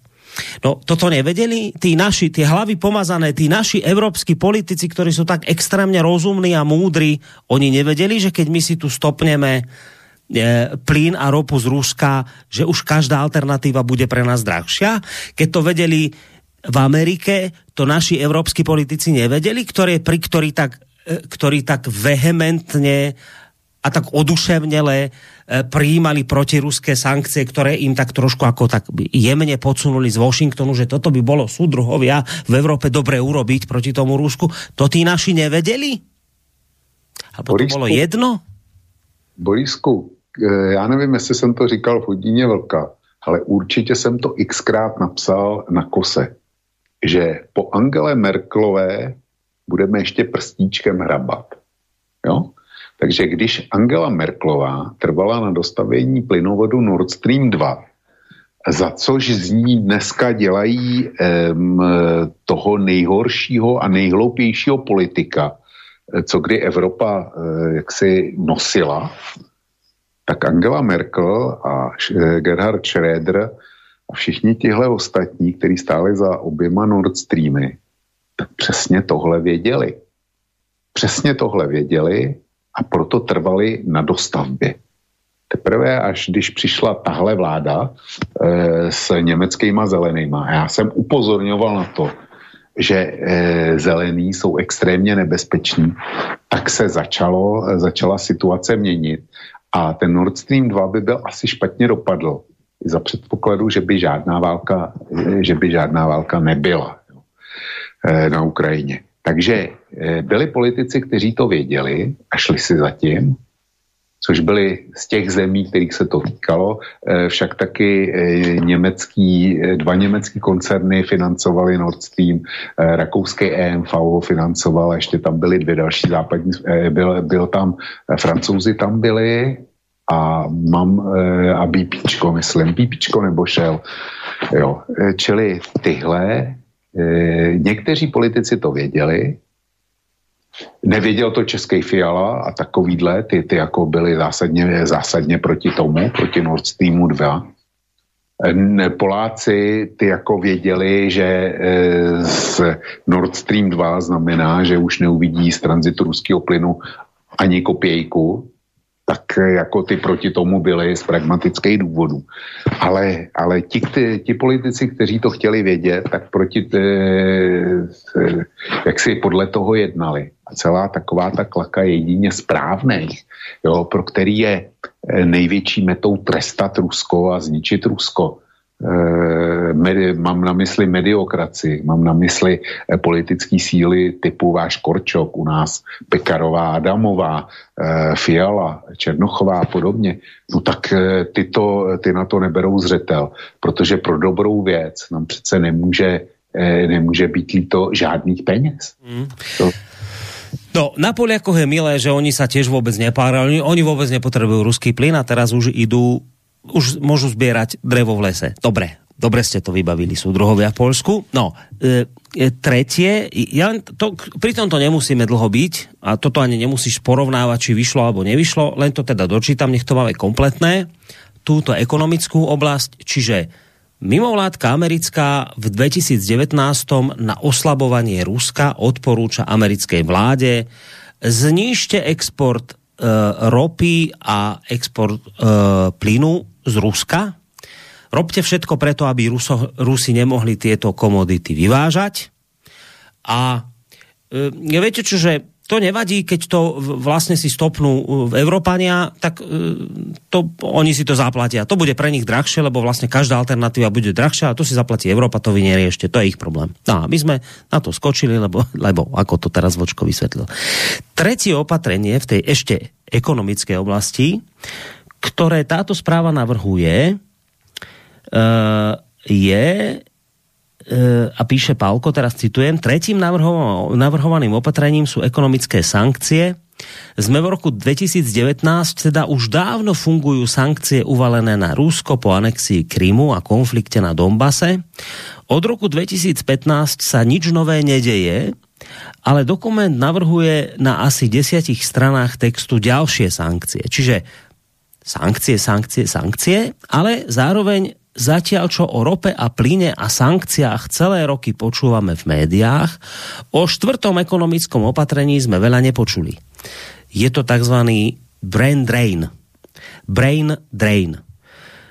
Dokument navrhuje odlákať vedcov, vysokoškolských študentov, inžinierov z Ruska do USA lukratívnymi ponukami a uľahčením imigračných pravidiel. Čiže nie len obmedzenie dodávok ropu, plí, ropy, plynu z Ruska a, a sankcie, ale ešte zároveň robte všetko preto, aby ste z Ruska aby bol z Ruska odliv mozgov. Teda lákajte ruských inžinierov, ruské vedecké kapacity k vám do Spojených, ku nám, do Spojených štátov. Toto oslabí Rusko. Ak chceš, môžeš k tomuto niečo povedať, ak nie, môžeme prejsť k ďalšiemu bodu a tom, tom, tom je geopolitika. Ale to je normální, to, to odlákávání mozku, to je normální kulturní imperialismus a to nedělají e, Spojené státy nebo jedině Rusko, to, to v podstatě byla jejich politika nebo a je e, odlákávání mozku z celého světa. To je, to je prostě zavedený program, ale já přečtu, e, přečtu těch pár vět, který se týkají, který napsal pan Palko ohledně sankcí. Jo Eh, dokument navrhuje asi na deseti stránkách další sankce. Měly by se týkat obchodu, embarga, investic, využívání bankovního systému a navrhovali eh, randi také sekundární sankce vůči třetím stranám, které s Ruskem obchodují. Bavíme se o roce 2019 a v roce 2019 randi říkají, eh, embargujte investice, využívání bankovního systému, míněno SWIFT, jo, tenkrát. Tenkrát to doporučovali už jako, jako jasnou taktiku, která by se měla upla- e, uplatnit hned a ne čekat až e, na něco. A zaveďte sekundární sankce vůči třetím stranám, e, které obchodují s Ruskem. Tohle je důležitý vypíchnout. Opět říkám, bavíme se v roce 2000, v roce 2019 a o tehdejším doporučení, kdy žádná válka nebyla. No, a teraz si, vážení poslucháči, držme klobúky, lebo teraz to bude už zaujímavé. Ideme do oblasti geopolitiky a tam mimovládka Rand Corporation radí americkej vláde v roku 2019, že Ďalšia kapitola, navrhuje presíliť Rusko tam, kde má vojenské záväzky, alebo kde sa priamo angažuje a to podporou síl, ktoré budú bojovať proti Rusku v zástupnej vojne na miesto USA. Autori sa nerozpakujú použiť pojem proxy, teda zástupná vojna. Autori si trošku ťažkajú, že tie opatrenia nie sú jednoduché, lebo Rusko nemá takmer žiadne vonkajšie impérium a jeho vojenské záväzky sú v podstate iba v oblastiach prilahlých k Rusku, kde je proruské obyvateľstvo. Vytipovaných opatrení je 6. Pozor, nastražiť uši. V 2019. Rand Corporation radí, predovšetkým ide o ďalšie vyzbrojovanie Ukrajiny a zintenzívnenie politickej podpory pre členstvo Ukrajiny v NATO. Autori si veľa sľubujú najmä od konfliktu na Donbase. Ukrajiny v NATO. Uh, uh, ešte raz, autori, autori, autori si veľa sľubujú najmä od konfliktu na Donbase. Píšu, Rozšírenie pomoci USA Ukrajine vrátane smrtiacich zbraní by pravdepodobne zvýšilo náklady Ruska na udržanie Donbasu a to ako ohľadne krvi, tak aj ohľadom pokladnice. Vyžiadalo by si to viac ruskej pomoci separatistom a prítomnosť dodatočných ruských jednotiek, čo by viedlo k väčším výdavkom, stratám, vybavenia a ruským obetiam. Vočko dnes tu používa tú taktiku, že tak si to teda porovnajme, čo z tohto sa naplnilo alebo nenaplnilo. Teraz je to až neuveriteľné. Vypočuť si, čo k tomu Vočko povie. No, já budu, já budu velice stručný. E, posluchačům podle mě není potřeba nic k tomu dalšího říkat. E, co se, co se dálo na Donbasu, všichni víme, pamatujeme si, co, co bylo před 24.2. Vždyť eh, Rusko vyzývalo k naplnění minských dohod. Minské dohody řešili otázku Donbasu a jeho přičlení k uh, Ukrajině. V jedné hodině vlka jsme to říkali, eh, tehdejší a jsou eh, i dnešní eh, vedoucí eh, rady obrany, nebo jak se to jmenuje, Ukrajiny Danilov, prostě jednoznačně před konfliktem eh, na, na Ukrajině prohlásil, my nebudeme plnit minský dohody. Zelenský na adresu západních státníků vydal prohlášení, v kterým říká, nenuďte nás plnit minský dohody. Čili bylo to tam odmítnutý, vyzbrojování Ukrajiny, tak jak doporučovala Rand Corporation, šlo. A Rusko přece, přece ještě v tom posledním týdnu uznalo e, obě republiky, to byl, e, to byl poslední předvojenský akt a já jsem si tenkrát myslel a naivně jsem to napsal a prohlásil veřejně, že od teďka, e, jestli má Ukrajina rozum, tak skončí ostřelování Donbasu. No, Ukrajina rozum neměla, takže, takže 24. druhý vypukla, vypukla válka.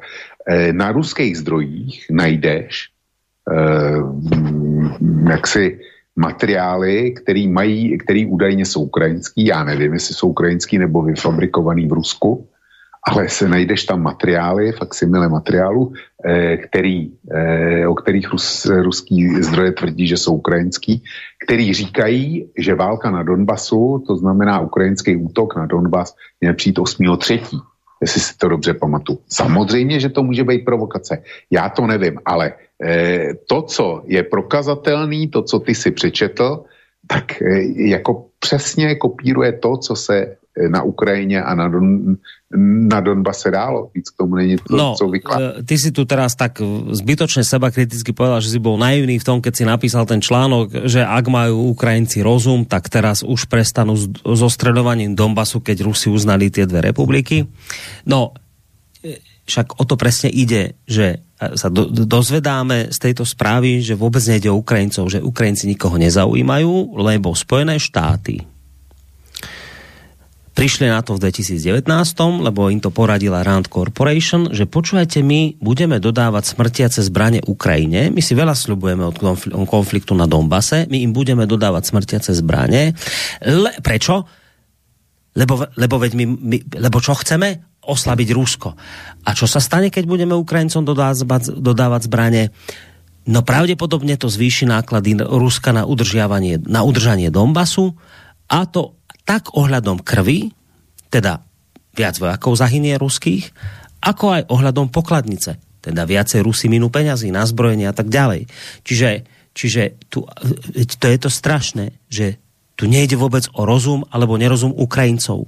Tu ide o to, že si Spojené štáty niečo naplánovali a Donbass, presne ako sa píše v tej správe, títo odborníci si veľa slubujú najmä od konfliktu na Donbase. Veď to by bola predsa katastrofa, keby Ukrajinci dostali rozum a prestali bojovať. To by znamenalo, že sa ciele tejto správy nenaplnia, pretože my predsa chceme bojovať. A prečo chceme bojovať? No lebo, ako som už hovoril, podľa tejto správy to zvýši náklady Ruska na udržanie Donbasu a to ako ohľadom krvi, tak aj ohľadom pokladnice. Čiže čo, čo my chceme v Spojených štátoch? Aby viac Rusov zahynulo a aby Rusi minuli peniaze na vojnu. No a ak by Ukrajinci dostali rozum, tak sa nič z toho neudeje. Čiže presne preto treba, aby to celé pokračovalo. Tak toto chápem ja. Já tě teď skočím do řeči a přečtu další věc, kterou ty si, který si se ještě nedostal z toho článku pana Palka. A tu, adres, tu adresu speciálně doktoru Igoru Střížovi, Eh, vzhledem k tomu, čím nám hrozil, kdyby někdo tvrdil, že Západ eh, může za eh, vyvolání té války na Ukrajině. Pan Balko píše, ohledně členství Ukrajiny v NATO napsali autoři čarovnou větu. Přestože, protože požadav, požadavek jednomyslnosti rozhodování NATO dělá nepravděpodobným, že by Ukrajina mohla získat eh, členství v eh, dohledné budoucnosti. Prosazování této možnosti Washingtonem by mohlo posílit ukrajinské odhodlání a zároveň vést Rusko k zvýšení úsilí zabránit tomuto vývoji. to je přímá, eh, přímá citace, citace z toho spisku Rand Corporation. Čili nechci posluchači opět vyhodnotí, jestli se to dálo nebo jestli se to nedálo, jestli měl Rand Corporation eh, pravdu, když říkal, pokud bude Washington tlačit členství Ukrajiny, tak přestože k tomu členství nemusí, nemusí dojít, tak eh, Rusko na to určitě bude reagovat, protože tomu bude chtít za každou cenu zabránit. Měla Rand Corporation s tím pravdu nebo ne? Eh, vysvětluje tohle vznik války na Ukrajině nebo ne? Tak se ptám. No a ono je to dokonca ešte horšie, lebo keby išlo len o Rusov, tak dobre, tak však Rusov chcú tí Američania poraziť, tak je to akoby pochopiteľné. Ale oni na tento svoj cieľ normálne dokázateľne ani sa tomu nebránia zneužijú tých Ukrajincov, keď presne ako si čítal, povedia, že ohľadom členstva Ukrajiny v NATO, teda hoci požiadavka jednomyselnosti rozhodovania v NATO robí nepravdepodobným, že by Ukrajina mohla získať členstvo v dohľadnej budúcnosti, presadzovanie tejto možnosti Washingtonom by mohlo posilniť ukrajinské odhodlanie. Čiže, čiže inými slovami, počúvajte ľudia, oni vypracujú správu, na základe ktorej povedia, dajme mi tým Ukrajincom nádej na to, že pôjdu do, do, do NATO a oni budú odhodlane bojovať práve za to, aby boli v NATO. My vieme, že im ho nedáme, lebo však v NATO je tá, viete, tá jednomyselnosť, tam to niektoré krajiny neschvália, ale prečo to nevyužiť, keď tí Ukrajinci budú odhodlaní, aby sa tam dostali? A Pálko to presne napísal správne. Skrátka, nech sa Rusia a Ukrajinci medzi sebou vymlátia čo najviac. A tu sa chcem pristaviť a povedať len jednu vec. Viete, my tu počúvame v Slobodnom vysielači, aký sme proruský a protiukrajinský, necitliví, ako nám je jedno, čo tu Rusi robia a ako zabíjajú Ukrajincov. Je to presne naopak. A ja by som sa chcel teraz touto cestou prihovoriť všetkým Ukrajincom, ktorí nás prípadne počúvajú alebo nepočúvajú, špeciálne Ukrajincom. Rand Corporation hovorí v 2019 odporúča americkej vláde dajte Ukrajincom nádej, nádej členstva v NATO, oni budú odhodlaní a budú za to bojovať. My vieme, že im ho nikdy nedáme. Ale to odhodlanie potrebujeme, aby s tými Rusmi bojovali. Rozumiete, že ste zneužití? Že v 2019 niekto povedal, dajme Ukrajincom nádej, ktorá ich vyprovokuje k tomu, aby bojovali. A Pálko k tomu správne hovorí, skrátka nech sa Rusi a Ukrajinci medzi sebou vymlátia čo najviac. O tom toto je. A, a to je to, čo chceme povedať, že tu nejde o to, že teraz sme za Ukrajincov, za Rusov. My sme aj s Vlkom, aj v mnohých iných reláciách, aj celý vysielač proti tejto nenormálnej vojne, ktorú, ktorá prináša výhody tomu, kto si túto správu dal vypracovať už v 2019. A Vočko správne urobil dobrú vec. Však nič nerobme, len sa teda pýtajme po troch rokoch, ako to teda vychádza. Nevieme, ako to je, ale však len si tak, tak spätne si to porovnajme, že kde sa to za tri roky posunulo. Ďalej to celá tá správa pokračuje. Neviem, či ste zachytili, je teraz celkom dusno v Sýrii. Zase znova. No tak ďalej sa v správe e, teda navrhuje podpora rebelov v Sýrii, čudoj sa svete. kde je Rusko dávnym spojencom Asadovho režimu. Pripomeňme, že americké vlády počas sírskej občianskej vojny roky podporovali v Sýrii tzv. umiernenú opozíciu. Šlo však o obyčajné predlžovanie vojny a zabíjania, lebo Asadová vláda bez tak opozíciu porazila, pričom táto bola navyše skompromitovaná infiltráciou zo strany teroristov z Al-Kaidy, čo autory správy priznávajú. Dokonca to priznávajú. Dobre, super. Do roku 2019 už v sírskej vojne zahynulo vyše 400 tisíc ľudí. Nuž a v roku 2019 autori citovanej správy uvažovali, že by sa v tom malo pokračovať. Prečo? Aby bolo Rusko viac zaťažené. Teraz je inak, mimochodom, keď si urobíme takú tú porovnávaciu metodiku, s ktorou tu Vočko prišiel, tak čo z tohto sa naplnilo? No, momentálne je opäť v Sýrii dusno Um, a čo sa ďalej navrhuje? V správe z roku 2019 ďalej sa navrhuje zmena režimu v Bielorusku, aby Rusko prišlo o spojenca. Potom sa navrhovalo využiť napätie v Zakaukasku. Čítame, Spojené štáty by mohli presadovať uší vzťah NATO s Gruzínskom a Azerbajdžanom, čo pravdepodobne povedie k posilneniu ruskej vojenskej prítomnosti v Južnom Osecku, Abcházsku, Arménsku a na juhu Ruska. Ďalej sa hovorí, že USA majú vnúknuť Arménsku rozchod s Ruskom. Gruzínsko treba dostať do NATO. Ak s tým bude mať Európa problém, Amerika má nadviazať s Gruzínskom bilaterálne bezpečnostné vzťahy. Milá je veta, hovorí Palko, USA to môžu urobiť aj v prípade Arménska a Azerbajdžanu, hoci obe krajiny prejavili len malý záujem o vstup do NATO. Jednoducho treba zobrať každého, aby to Rusko zamestnalo.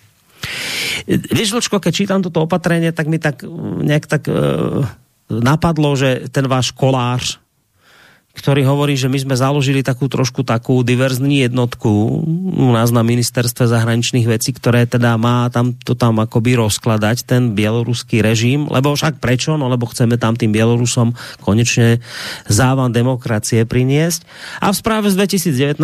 sa konštatuje, že teda bolo by záhodno zmeniť režim v Bielorusku, aby Rusko prišlo o spojenca. Borisku, eh, co z toho, co z toho se nesplnilo? Hmm. Byla podpora syrským takzvaným eh, rebelům umírněné opozici. Byla ze strany Spojených států? Byla nebo nebyla? Ať si odpoví posluchači. Já tu otázku rozšířím. Je ta podpora stále?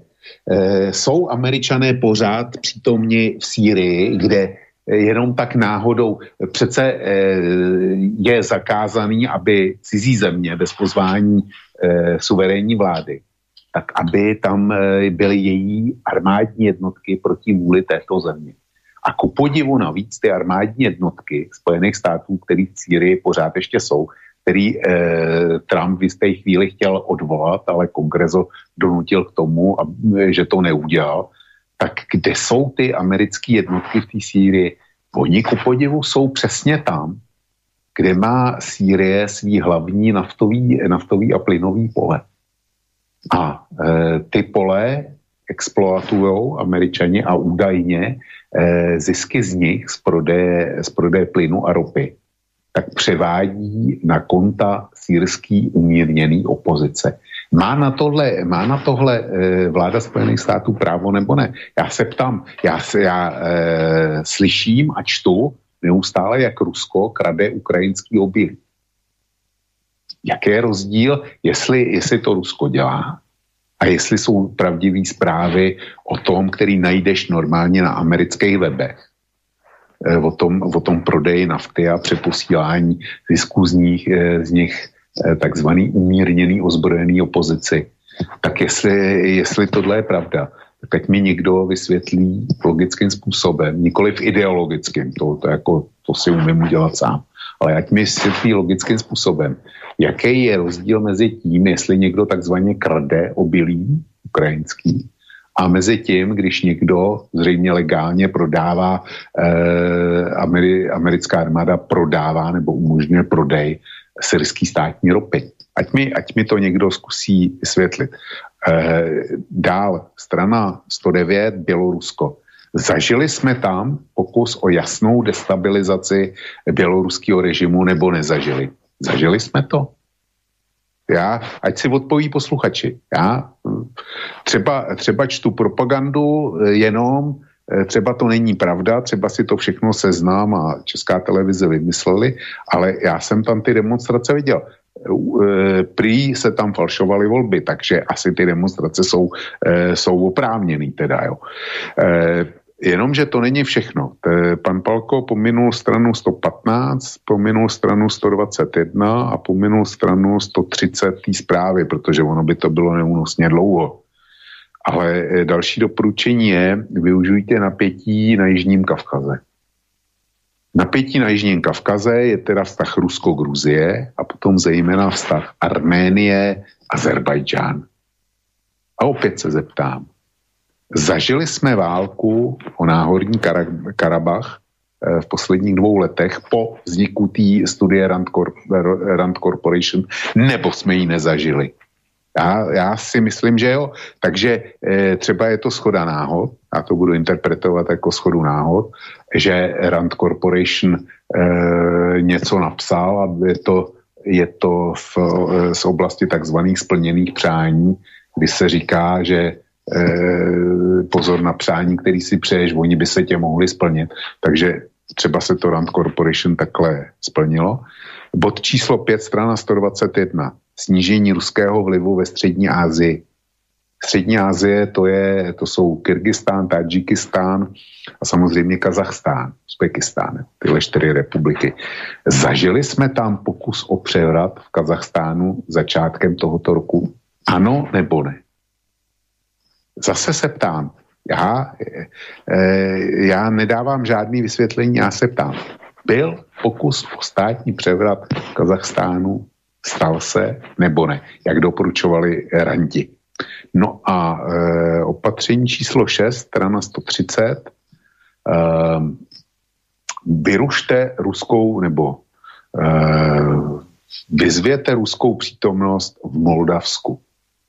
Je v Moldavsku rušno kolem Podněstří, e, kolem, e, kolem to tý odštěpenecký enklávy s ruským obyvatelstvem a gagauzy, což je taky, taky národnost, která nemá se zbytkem Moldáví moc co společného a je silně pro Ruska. Děje se tam něco? Dálo se něco okolo, okolo Podněstří? Ano nebo ne? Tak, jak doporučují randi. Opět to nechávám na posouzení posluchačů. Aby som sa ešte predsa pri jednej veci pristavil, keď pôjdeme ďalej, a to je naozaj, ako aj, aj Palko hovorí, veľmi zvláštna, až taká teda v úvodzovkách milá veta, e, kde teda sa hovorí, že však e, Gruzinsko treba dostať do NATO, ak s tým bude mať Európa problém, tak Amerika má nadviazať s Gruzinskom bilaterálne bezpečnostné vzťahy. A teraz tá milá veta. USA to môžu urobiť aj v prípade Arménska a Azerbajdžanu, hoci obe krajiny prejavili len malý záujem o vstup do NATO. Že treba zobrať každého, aby to Rusko zamestnalo. A ja som sa tu pristihol pri takej veci, že Slovensko a vstup do NATO. Viete, že tu Spojené štáty rovno povedia v 2019, že treba zobrať do NATO všetkých možných, nech to Rusov oslabí, kľudne aj to Arménsko a Azerbajdžan, hoci teda e, tamojší ľudia prejavujú len malý záujem o vstup do NATO. My na Slovensku sme do NATO vstupovali tak, že o tom ľudia nerozhodovali, ale o tom rozhodli politici bez ohľadu na to, aby sa pýtali ľudí. A dnes, keď e, našu účasť v NATO kritizujete a povedzme sa stiažujete na to, že sa vás nikto nepýtal, tak vám naši politici a ich mediálni nohsledi odpovedia niečo v tom zmysle, e, že však čo sa stiažujete, to bolo naše slobodné rozhodnutie ísť do NATO, na, do NATO, nás tam nikto netlačil. Nám predsa žiaden prezident Spojených štátov nedržal pištol pri hlave, že musíte. My sme sa sami slobodne rozhodli, že ideme do NATO. Nikto nás tam netlačil. Chceli sme tam ísť dobrovoľne. A tuto v správe z 2019. čítate, že keď je to treba, tak my vezmeme do NATO aj, aj Arménsko a Azerbajdžan, hoci teda tamojší ľudia prejavujú len malý záujem o vstup do NATO. Čiže inými slovami, keď niekto prejavuje malý záujem o vstup do NATO, ale my ho tam chceme mať, my Spojené štáty, tak my to nejako urobíme, tak aby to tam teda tie krajiny v tom NATO skončili, ale urobí sa to spôsobom, že to nemôže byť tak, že akože v rozpore s vôľou občanov, to by bolo vidieť, to urobíme tak ako na Slovensku, že nedáme vám o tom možnosť rozhodnúť, rozhodnú o, o tom vaši politici, ktorých ste si vyzvolili a tým, že ste si ich zvolili, ste im predsa odovzdali mandát a tak ďalej a tak ďalej. Nikto nás netlačil, všetko bolo dobrovoľné. A tak toto je. Čiže Čiže teraz zo správy 2019 je zrejmé, že aj krajiny, ktoré do NATO nechcú ísť, sa tam skrátka môžu ocitnúť, respektíve keď ľudia nechcú, aby tam išli, obyvateľia tej sa tam môžu dostať, keď to Spojené štáty veľmi potrebujú. A ďalej Vlčko už povedal o tej Ázii, takže k tomu sa vraciať ne, nemusíme. A pozerám, že pre krátkosť času, lebo máme už iba pol hodinku do konca relácie, prejdeme hneď ďalej a to je oblasť propagandy. A čo sa navrhuje v oblasti propagandy v dokumente z roku 2019. Ďalšia kapitola dokumentu sa nazýva Ideologické a informačné opatrenia. V podstate ide o šírenie protiruskej propagandy.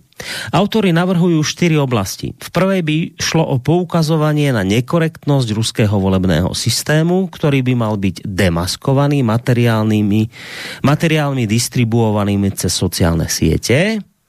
Druhou oblasťou propagandy by malo byť presvedčiť Rusov, že režim v Rusku nekoná vo verejnom záujme a to poukazovaním na vysokú mieru korupcie či na represie voči predstaviteľom opozície. Treťou oblasťou propagandy by malo byť povzbudzovanie ruských občanov k nenásilným protestom.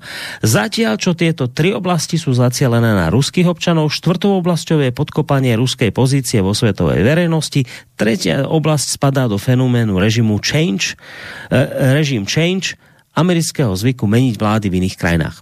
Čiže ďalšia oblasť, propaganda, protiruská propaganda hovorí o tom, e, poukazujte na nekorektnosť ruského volebného systému. To znamená, že vždy, keď budú voľby a vyhrá, ja neviem, Putin, tak povedzte, že boli zmanipulované. E, ďalej treba demaskovať korupciu v Rusku a to tým, že budeme zverejňovať rôzne materiály distribuované cez sociálne siete a potom musíme povzbudzovať ruských občanov k nenásilným protestom. A teraz Vočko sa spýta jeho otázku, tak stalo sa to ľudia, alebo nestalo?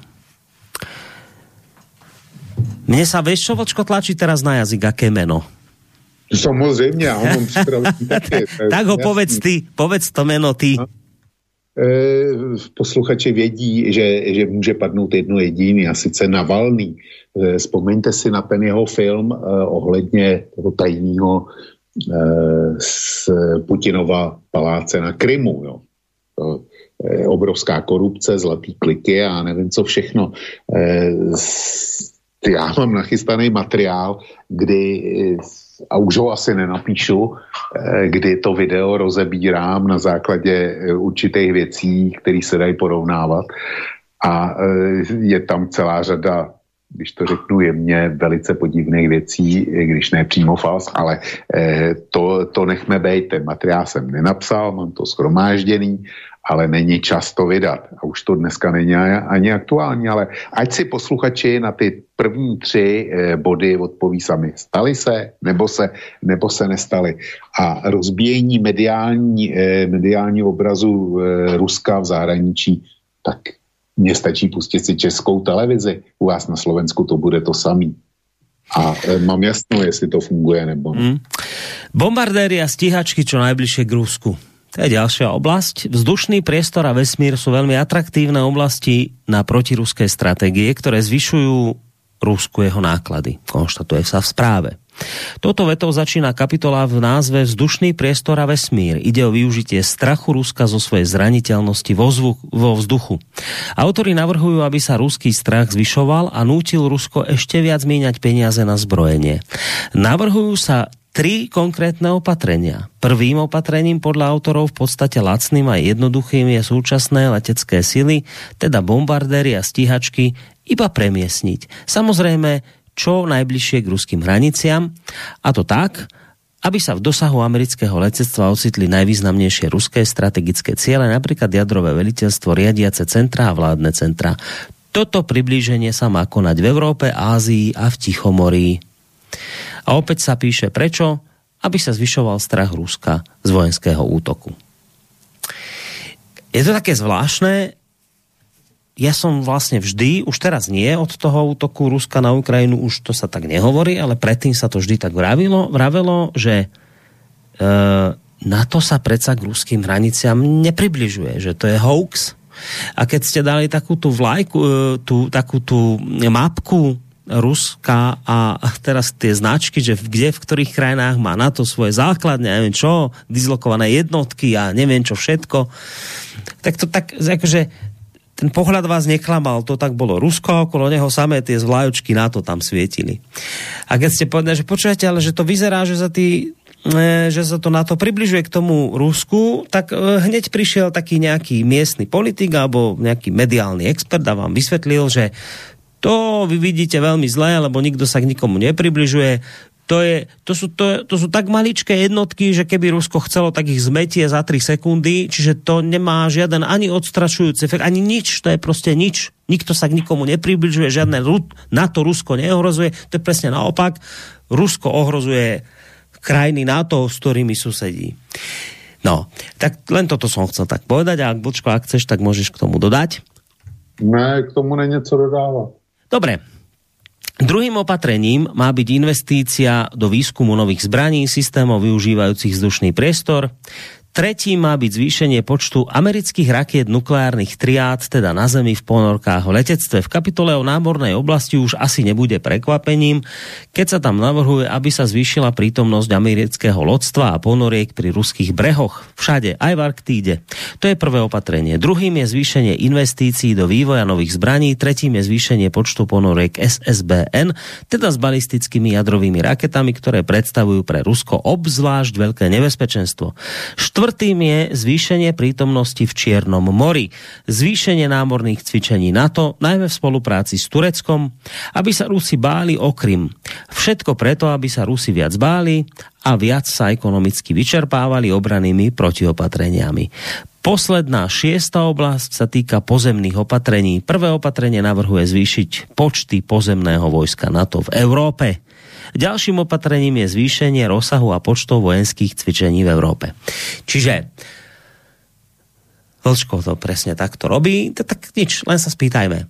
Tak my teraz počúvame, a to povedal Pálko hneď tam v, v úvode toho článku, my teraz počúvame, že vlastne to, že sa nám tu teraz extrémne posilňuje nejaké východné krídlo NATO a vôbec európske krajiny o, o jednotky NATO, dokonca ako tam Palko uvádzalo, 300 tisíc mužov v, zbroji NATO v Európe.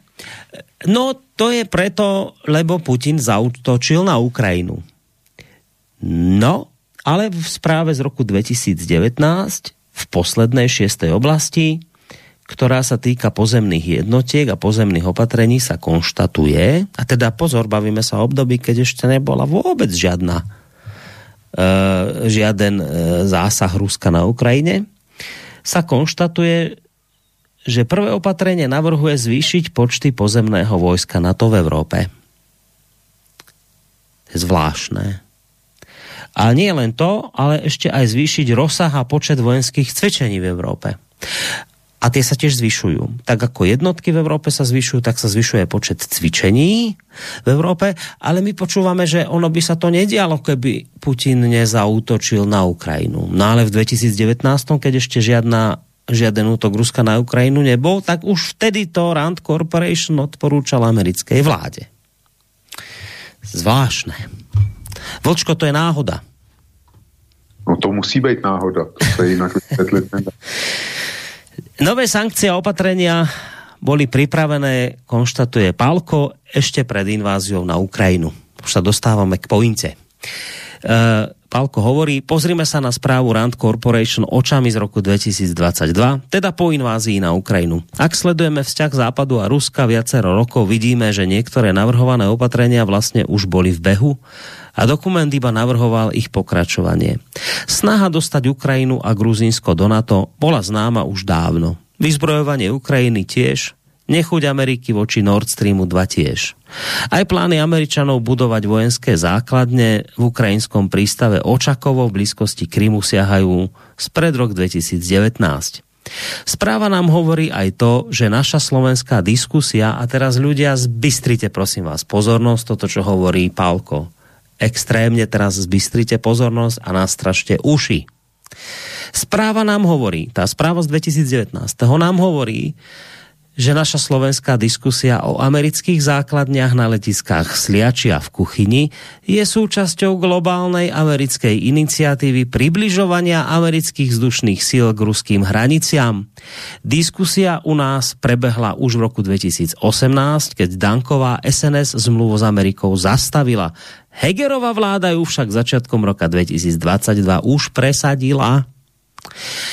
Čiže ľudia, Vyzerá to tak, podľa tejto správy Rand Corporation z 2019, že to, čo sa tu objavilo náhodou, akože tu nať s Korčokom niečo vzkriesili, že poďme sa mi tu porozprávať o tom, že ako by nás tu Američania mohli lepšie chrániť na sliači v kuchyni a neviem kde. Palko to hovorí celkom jednoznačne. Toto je čo sa tu dialo ohľadom tých vojenských základní, však si pamätáte, že tu bola veľká diskusia o tom, chvíľu to vyzeralo aj na nejaké petičné akcie, ale potom vypukla vojna na Ukrajine, už to všetko išlo do čerta. Ale skrátka dobre, že to je súčasť globálnej americkej iniciatívy približovania amerických vzdušných síl k ruským hraniciam, ktoré vznikli dávno pred tým, ako Rusi zautočili na Ukrajinu. Inými slovami, bez ohľadu na to, či by Rusi na Ukrajinu zautočili alebo nie, je cieľ Spojených štátov približovať sa k ruským hraniciam. Prečo? Pretože chcú Rusko destabilizovať a podľa tejto správy oslabovať. A to, že sa tu nasliači a v kuchyni usadili Američania, to nemá s Ukrajinou nič spoločné to má podľa tohto dokumentu spoločné skôr s tým, že Spojené štáty chcú oslabovať a destabilizovať Rusko a na to potrebujú urobiť to, aby sa dostali bližšie k jeho hraniciam. Toto vychádza zo správy a tak toto vyšlo Pálkovi, ktorý urobil hĺbkovú analýzu správy z roku 2019 od mimovládky Rand Corporation. Tak. No, e, ten Palkův článek pokračuje ještě dalším odstavcem a ten by bylo dobrý, aby si taky přečetl, protože ten má název Proč zpráva vznikla, otazník, báli se Ruska, otazník, ne, ty křičí. Takže buďte paskav a přečti to, protože to je mimořádně zajímavý. Tam jsou taky citace z té strany. Uh, Dobre, len ešte prečítam jednu vec predtým a hneď prejdem na to. Čiže Pálko ešte dodáva, iné opatrenia boli zase nové, videli sme ich realizáciu po roku 2019, prípadne od začiatku súčasnej krízy od decembra minulého roka, ale najmä po ruskej invázii na Ukrajinu. Ide najmä o ekonomické sankcie, o súčasné úplné odrezávanie Európy od ruskej plyny, e, ropy a plynu. Platí to aj o rozmiestňovaní pozemných vojsk NATO v strednej a východnej Európe, vrátane Slovenska. Aj na rozhodnutie z týchto dní zvýšiť sily rýchlej reakcie NATO v Európe na 300 tisíc môžeme môžeme pozerať ako na dávno pripravované. E, tieto opatrenia by sa teda a to je to podstatné, čo hovorí Palko. Tieto opatrenia by sa teda zrejme uskutočnili aj bez ruskej invázie. Invázia však umožnila prijať ich rýchlejšie, vo väčšom rozsahu, bez inokedy potrebnej kampane. Správa vysvetľuje aj bleskovú rýchlosť prijatia opatrení po invázii. Ich koncepcia bola totiž predsa už dávno pripravená. No a teraz idem na to, čo Vočko mi vraví, že ďalej, ďalej sa posuňme. Prečo správa vznikla? Báli sa Rusi? Nie. Správa Rand Corporation vznikla na, základ, na zákazku amerických ozbrojených síl, čo je v správe uvedené. Teda americká armáda si objednala manuál, ako Rusku škodiť. Musíme sa teda zaoberať otázkou, prečo táto správa o možnostiach neobmedzeného škodenia Rusku v roku 2019 vznikla. Báli sa Američania Ruska? Báli sa autory správy Ruska? Keď čítame správu, poznáme odpoveď. Vôbec sa Ruska nebáli. Ešte na začiatku správy pred súborom opatrení autory analizujú stav Ruska, jeho vývoj od pádu komunizmu, najmä Rusku, najmä Rusku zahraničnú politiku. A ich videnie Ruska je diametrálne odlišné od obrazu, ktorý nám ponúkajú svetové a domáce liberálne médiá. Nenájdeme tam obvykle kliše o snahe Putina obnoviť sovietský zväz ani o nastupujúcom ruskom imperializme. Slovo impérium sa v správe spomína len v tom zmysle, že Rusko žiadne impérium nemá Iba na jednom mieste textu je vágna zmienka, že Rusko môže byť hrozbou. Musíte naozaj 300 stranový dokument čítať veľmi, veľmi pozorne, aby ste si to všimli. Nijakým spôsobom sa nerozoberá, v akom zmysle je Rusko hrozbou. Autori nijako nespomínajú, že by Rusko chcelo zautočiť na USA alebo ktorýkoľvek iný štát NATO. Do očí udru konštatovania, že Rusko nie je superveľmocou ako bol Sovietský zväz a má podstatne menšie ambície ako mal Sovietský zväz. Že Rusko sa nesnaží dosiahnuť paritu z USA vo všetkých oblastiach. Že Rusko neohrozuje dominanciu USA na svetových oceánoch. Že Rusko nie je hlavným protivníkom USA. Tým je Čína, ktorá jediná má prostriedky, aby sa USA vyrovnala vo všetkom. Že Rusko neudržiava početnú pozemnú armádu, ktorou by mohla napadnúť západnú Európu.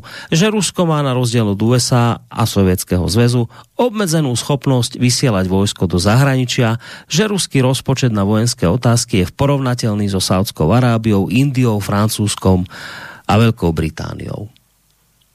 No a Borisku pokračuj ještě přeskoč o... E, a idem na zahraničnú politiku, to chceš odo mňa však. Ne, ne. E, na, e, k tomu patří podle mě ještě odstavec, kdo se vlastně bojí, podle, podle zprávy Rusy. Je to, je to o dva odstavce dál. Tak prečítaj, já to tam asi nemám. E, kdo se vlastně bojí, podle zprávy Rus, Rusové. Hovorili, hovořili jsme, že ze zprávy nevyplývá, že by se Amerika mala bá, měla bát ruského útoku. Naopak, zpráva tvrdí, že ten, kdo se bojí, jsou rusové. Věnuje se tomu podkapitola strach e, z přímého útoku na ruské teritorium. Čteme. Já, já už vidím, kde si, už vím. Uh-huh. No.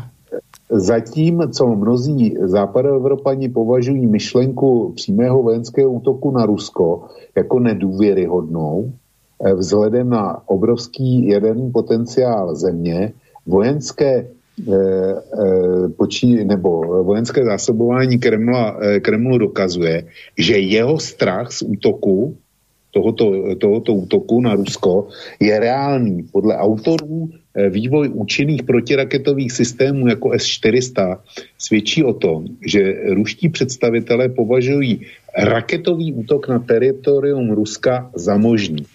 Podkapitola se končí konstatováním, že opatření zprávy e, jsou schopné využít tento strach a můžou podnítit Rusko k dalšímu zbrojení a způsobit mu tak zbytečné výdaje.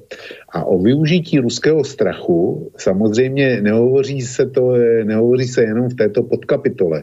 Hovoří se o tom opakovaně stále a stále při každém jednom eh, navrhovaném eh, protiruském opatření využít strach, zvyšovat strach, donutit k protiopatření k ekonomickým ztrátám, destabilizovat.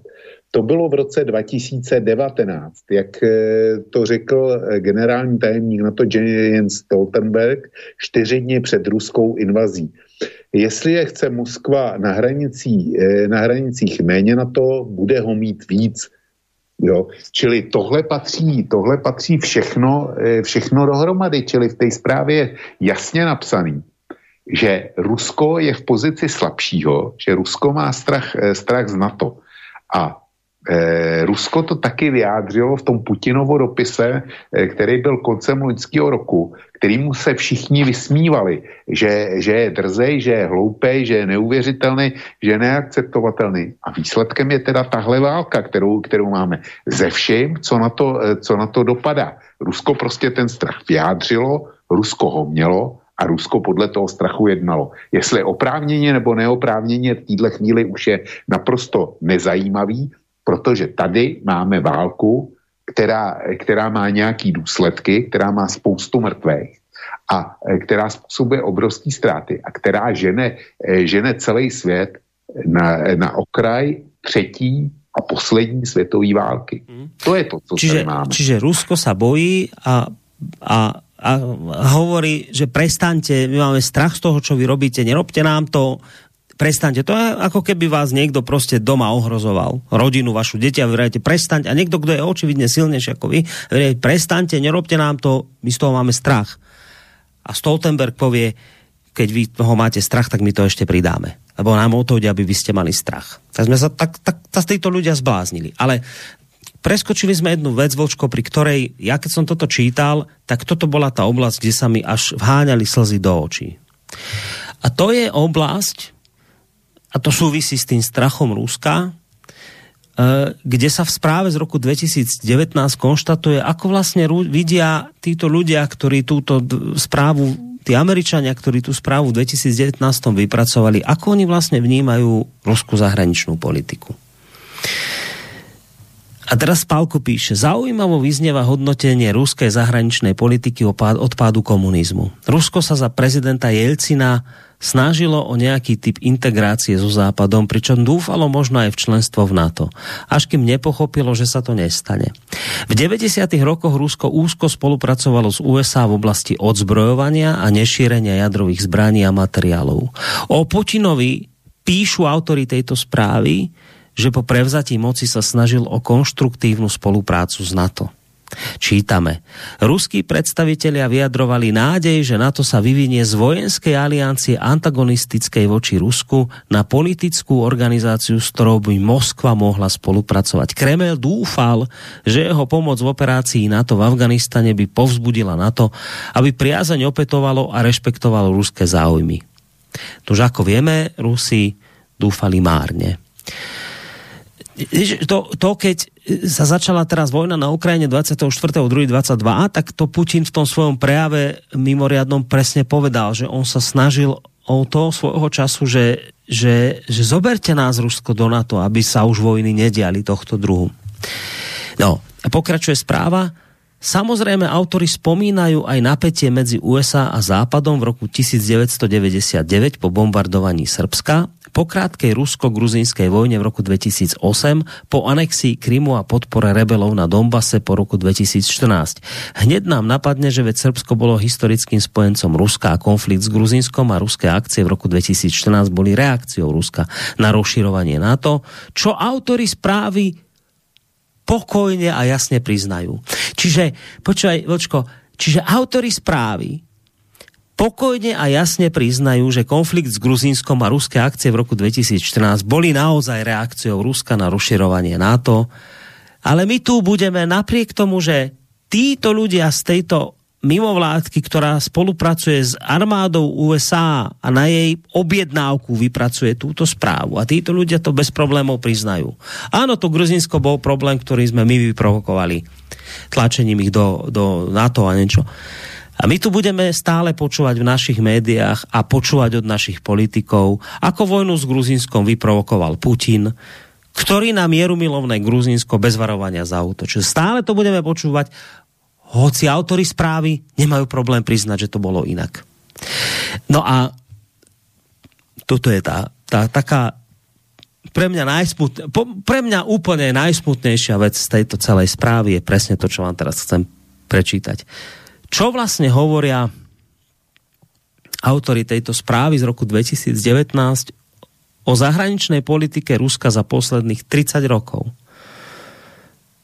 Že ak si odmyslíme problém s bombardovaním ruského spojenca, teda Juhoslávie a reakcie na rozširovanie NATO k ruským hraniciam, ktorého sa Rusko bálo, tak, počúvajte dobre, Rusi sa vlastne celý čas snažili o priateľskú politiku spolupráce. Áno, presne toto zo správy plynie. Čiže podľa autorov správy z roku 2019, ktorí pre vládu Spojených štátov majú vypracovať manuál, ako destabilizovať, ohrozovať Rúsko a pracovať s jeho strachom, autory tejto správy bez problémov priznajú, že viete čo, Rusko za posledných 30 rokov sa snažilo o priateľskú politiku a spoluprácu. A mne, ja, ja, som, ja som naivný človek, ja si to priznávam, mnohí by mi povedali, vidíš, nerozumieš, ako svet funguje, nechápe, že veľká politika je o špinavostiach, ale mne sa chce teraz plakať ľudia nad týmto všetkým. Že ten krvilačný Putin, to hrôzostrašné Rusko, ten Mordor, ktorý teraz neostane na ňom nitka suchá pre vojnu na Ukrajine, sa podľa tých, ktorí mu chcú teraz robiť zle, všemožne a robia mu zle, bez problémov to priznal, že ten chlap chcel byť s nami kamarát. Áno, celé Rusko chcelo s nami spolupracovať, chcelo byť s nami pri, s priateľom. A my sme to odmietli.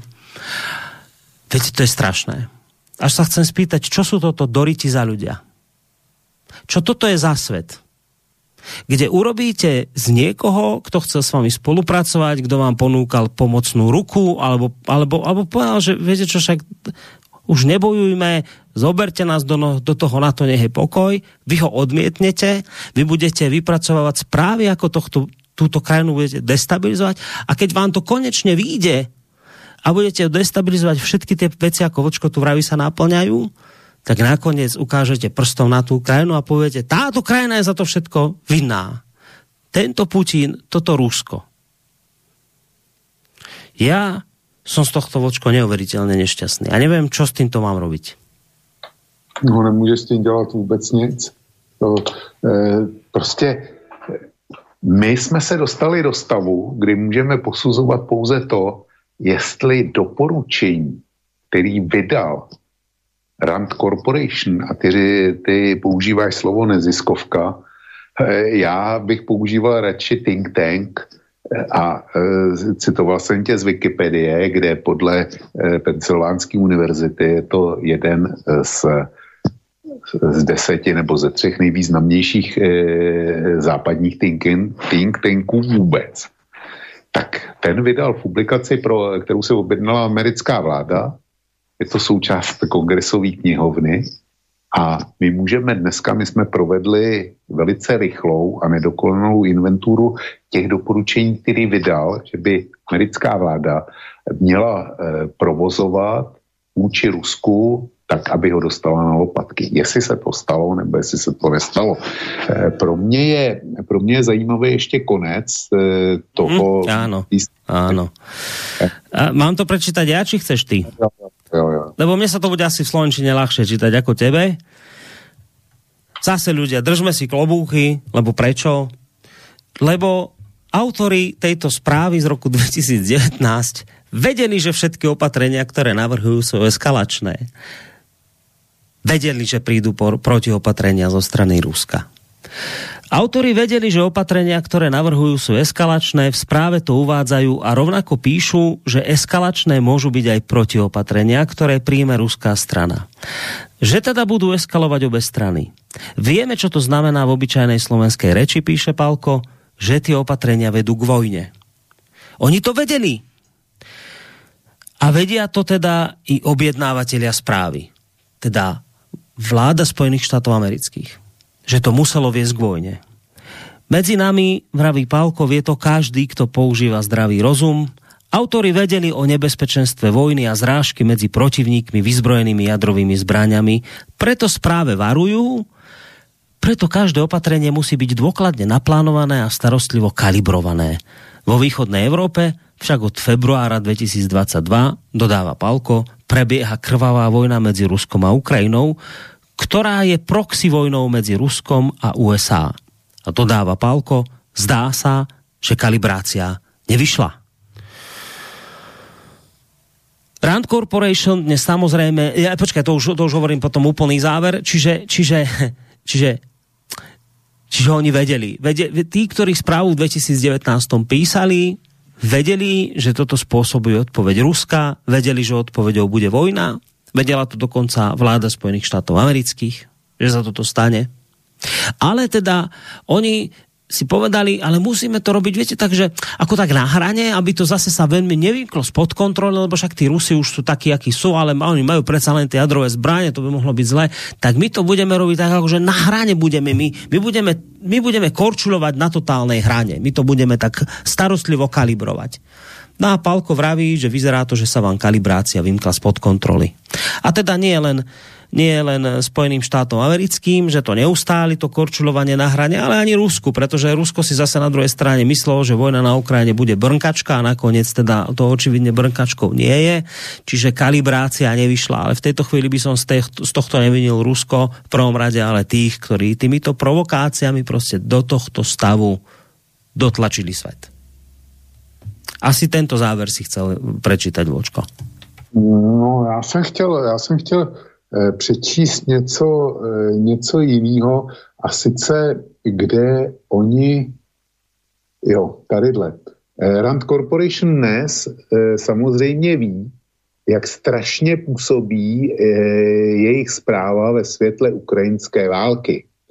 Na své stránce se stě, si stěžuje, že v těchto týdnech ruské státní média i jednotlivci, kteří sympatizují s Putinovým rozhodnutím e, invaze na Ukrajinu, desin, desinterpretují zprávu Rand Corporation. Jo? E, já jsem rychle se pokusil, jestli bych to na Randu našel a mm, asi by to chtělo delší hledání, ale Rand Corporation dneska ví, že e, kdokoliv, kdo si tu zprávu přečetl, nebo alespoň nějaký výtah z ní, takže se může ptát, tak jako jsme se ptali my dva, kdy jsme řekli, tohle napsal Rand. A lidi, stalo se to, děje se to, nebo, e, nebo je to vymyšlenost. A u všech bodů, k kterým jsme se dostali, a já uznávám e, případnou námitku, že jsme se dostali k naprosté menšině, tak e, u, u všech těch bodů to vyšlo. Ale já vás ujišťuju, že kdyby jsme šli po těch ostatních, alespoň já jsem se těch 300 stránek dneska stačil, e, snažil alespoň e, rychle prolítnout a říkám, že nepovedlo se mi to. Nedostal jsem se e, ani k polovině. Ale to, k čemu jsem se dostal, tak konstatuju, že kdyby jsme to brali stránku po stránce, a kladli jsme stejné otázky, takže bychom dostali úplně stejné odpovědi, jako v těchto dvou hodinách, které máme za sebou. No a aj končíme. Bez toho, aby som nejaké maily prečítal, ak ste dávali pozor, ani dnes som ani žiadne kontakty e, neohlasoval, lebo som, bolo mi jasné, že to máme tak naplánované, že dnes nám to presne vyjde na čas stanovený a vyhradený pre túto reláciu. Ale týmto by sa mi žiadalo Vlčko ukončiť, že e, a netreba už sa k tejto správe vrácať, ľudia si to vypočuli, spravia si sami názor. Ale vieš, čo je strašné? Že ani keď to máš takto napísané čierne na bielom, ani keď vidíš, že mnohé z týchto opatrení a odporúčaní sa časom buď naplnili, alebo sa aktuálne naplňajú, ani toto všetko skrátka niekoho nepresvedčí. Zajtra ráno si zapneš televíziu alebo rádio a zaručene ti viem povedať, čo tam budeš počuť. Budeš tam znova počúvať všetky tie veci o krvilačnom Rusku, Putinovi, koho zase zavraždili na Ukrajine, koho zabili a tak ďalej a tak ďalej. Všetko to, čo doteraz. Všetko to, čo doteraz, bude zajtra pokračovať ďalej bez ohľadu na túto správu, ktorá je zavesená na internete od roku 2019, ktorú si náš mainstream neráčil všimnúť. To je ten mainstream, ktorý je objektívny, vyvážený na rozdiel od nás, konšpirátorov, dezinformátorov a spodinu. Zajtra bude Vlčko všetko pokračovať tak, ako to išlo doteraz. A toto je toto je strašné. Že nič, no, nič to, nepohne to s ničím. A proste tí ľudia, ktorí veria v toto, že teraz všetko sa začalo 24. druhý útokom Ruska, tak keby aj v tejto chvíli počúvali túto správu, keby si im tú správu preloženú v Slovenčine hodil na stôl a povedal čítajte. Tak aj tak, keby, sú, keby si už akokoľvek do, donútil to prečítať, tak aj tak dočítajú poslednú stranu závru, aj tak ti povedia, že jednoducho toto je nič, to je nezaujíma, proste všetko spravil Putin. 24.2. napadnutím Ukrajiny, keby to nebol urobil, nič sme tu nemuseli mať, mohol byť mier a Rusko si samo môže za to, že je vyvrhelom, lebo to všetko toto Putin robí, ktorý sníva o Sovietskom zväze Všetko, Vlčko, zajtra bude presne v takto. No, Borisku, bude takhle, ale já to vidím trošku jinak. Bude to plnění úkolu číslo toho čtvrtého postulátu eh, z toho doporučení o ideologii, kde ty první tři se vážou na Rusko, to znamená e, vnitřní nebo spochybňování vole, poukazování, e, bod číslo dva je vlastně navalný a e, bod číslo tři to, to jsou demonstrace v Rusku a bod číslo čtyři je ničení a de, dehumanizace Ruska e, v zahraničí. Takže e, to doporučil Rand a to ti, kteří e, před ním zavírají e, oči, neznají to, nechtějí to znát a budou zase eh, mm, v televizi ukazovat samozřejmě zabitý holčičky, malý, malý zabitý holčičky, což je, což je hrůza hrůz, ale oni ukazují zabitou holčičku z Vinice ale už vám neukážou, nebo respektive už nám neukážou eh, včera zabitou holčičku eh, eh, v Doněcku na autobusovém nádraží. To už, vám, eh, to už nám jako neukážou. To zásadně z Doněcka, eh, z Gorlovky, z Luhanska, nic takového e, nikoho ani nenapadne, že by se mělo ukázat. Jo. Čili e, to, je, e, to je plnění toho čtvrtého doporučení z oblasti ideologie podle, podle Randu. E, tomu se nemůžeš divit, tak to prostě je a bude. E, v takovémhle světě žijeme. A e, Borisku, to je přece to, co nám pro Boha vadí, že my nejsme upřímní sami, sami k sobě. My, my prostě vytváříme eh, duševní Potěmkinovo vesnici, do kterých se ukrýváme, kde je všechno, všechno úžasný, krásný, správný a co je za hranicema téhle duševní Potěmkinovo vesnice, tak je hrůza hrůz, je to, je to nechutný, je to odporný, já nevím jaký eh, a my, my, my musíme žít v naší vlastní pod, Potěmkinovo vesnici. Tohle navadí. A já bych chtěl eh, se eh, mít možnost se dostat do diskuze s, eh, s nějakým tím hlavním tvůrcem té zprávy, protože bych mu položil jednu jedinou eh, výjimku, eh, teda otázku. Jak si představujete vztahy s, vztahy s Ruskem? A proč vůbec? Zkuste mi nějak polopaticky vysvětlit, proč to Rusko chcete rozložit, proč, eh, proč ho chcete porazit, proč ho chcete zničit. Buďte tak laskav a jako středoevropanovi mi srozumitelně vysvětlete, co je cílem a co tím svět získá.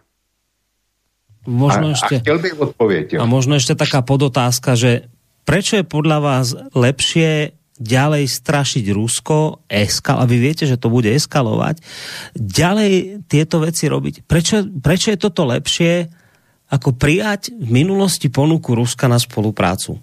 Veď vy sami píšete vo svojej správe, že áno, že my vieme, že Rusko sa chcelo s nami kamarátiť. My vieme, že Rusi nám ponúkali spoluprácu.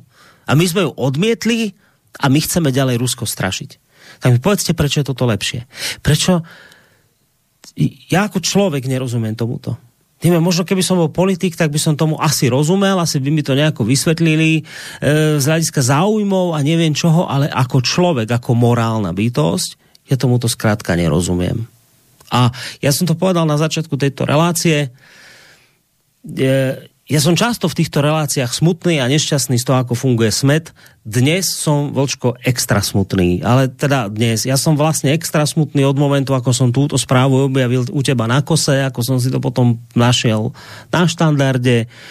V podstate zase raz len niekde na nejakých okrajových médiách, bez toho, aby sa týmto zaoberala nejaká pani Todová v denníku N, aby toto vyťahol nejaký Šimečka v Smečku, či kde, nič. Ja už ani neviem proste, že čo mám povedať. Skončíme to dneska, hádam. A ideme no, si takto nešťastne láhnuť spať.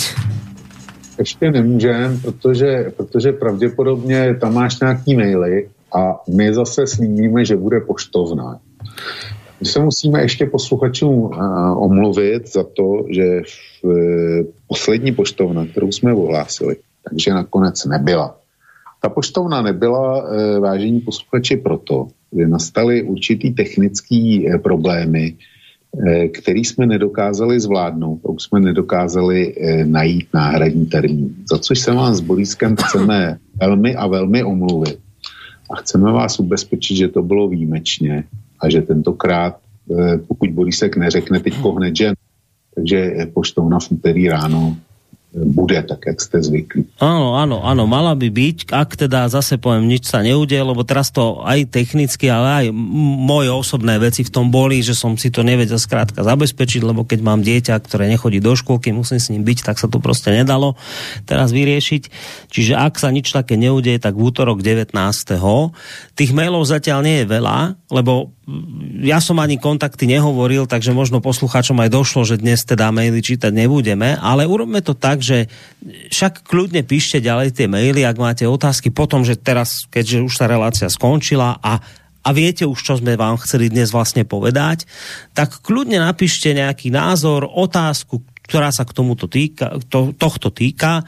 Dajme si kľudne deadline do zajtra, nejakej 8 hodiny, proste, alebo, alebo kľudne aj cez víkend ešte môžete celý písať, nech je tých mailov viacej, ak chcete.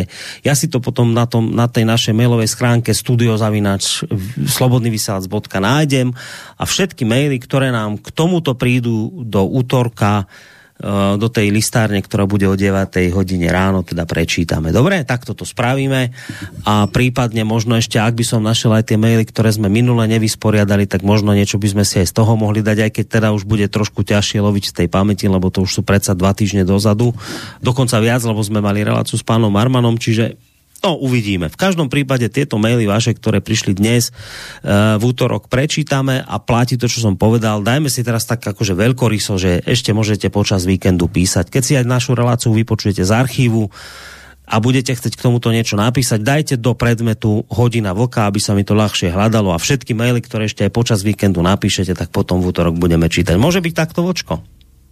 Ja s tým nemám problém. Dobre. Dobre, ja si myslím, že to zhrnutie, ktoré si urobil, ja už v tejto chvíli nič krajšie ani lepšie k tomu povedať neviem, ani nechcem. Povedal si to úplne presne. Takže s týmito tvojimi záverečnými slovami sa podľa mňa môžeme rozlúčiť a potom aj s takou priliehavou pesničkou, ktorú si v týchto reláciách hrávame vždy vtedy, keď nám je ťažko. Takže Vlčko, ďakujem ti veľmi pekne za dnešok, ďakujem ti za to, že si túto správu, ktorá ti prišla od poslucháča, nehodil alebo od čitateľa nehodil do koša, že si to zverejnil u seba na kose. Ja sa chcem takto spätne poďakovať teda ešte raz. Ja viem, že nás nepočúva, ale chcem, aby to zaznelo. Ja sa chcem extrémne poďakovať bývalému ministrovi vnútra Vladimírovi Palkovi.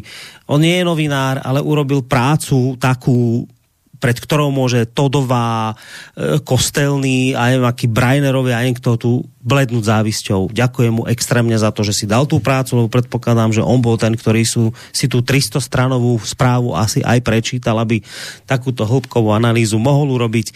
Takže aj jemu sa chcem veľmi poďakovať za to, že že takúto vec podstúpil, lebo ho to muselo stať kopec aj osobného voľna, času, energie, takže veľká vďaka pánovi Palkovi a pravím aj tebe, Vlčko, lebo mohol aj ten mail skončiť v koši a vôbec by sme sa k tejto téme neboli dostali, takže ďakujem ti veľmi pekne. Nemáš za co, ten mail nemohl skončit v koši, protože, jak tě říkám, já jsem to měl od půlky e, dubna, to znamená před Velikonocem a ještě, a e, je to 300 stránek a kdybych věděl, e, co s tím a dokázal to zpracovat, tak bych to byl udělal okamžitě sám, protože e, když do toho materiálu koukneš, tak je jasný, že prostě musí ven. Jo. A pan Palko si tu práci dal, kterou já jsem nebyl ochoten podstoupit. Já ještě teda stejně zvažuju, co s tím udělat a nějaký nápad mám, ale nejsem schopen ho zrealizovat technicky, tak se budu muset s někým, s někým domluvit.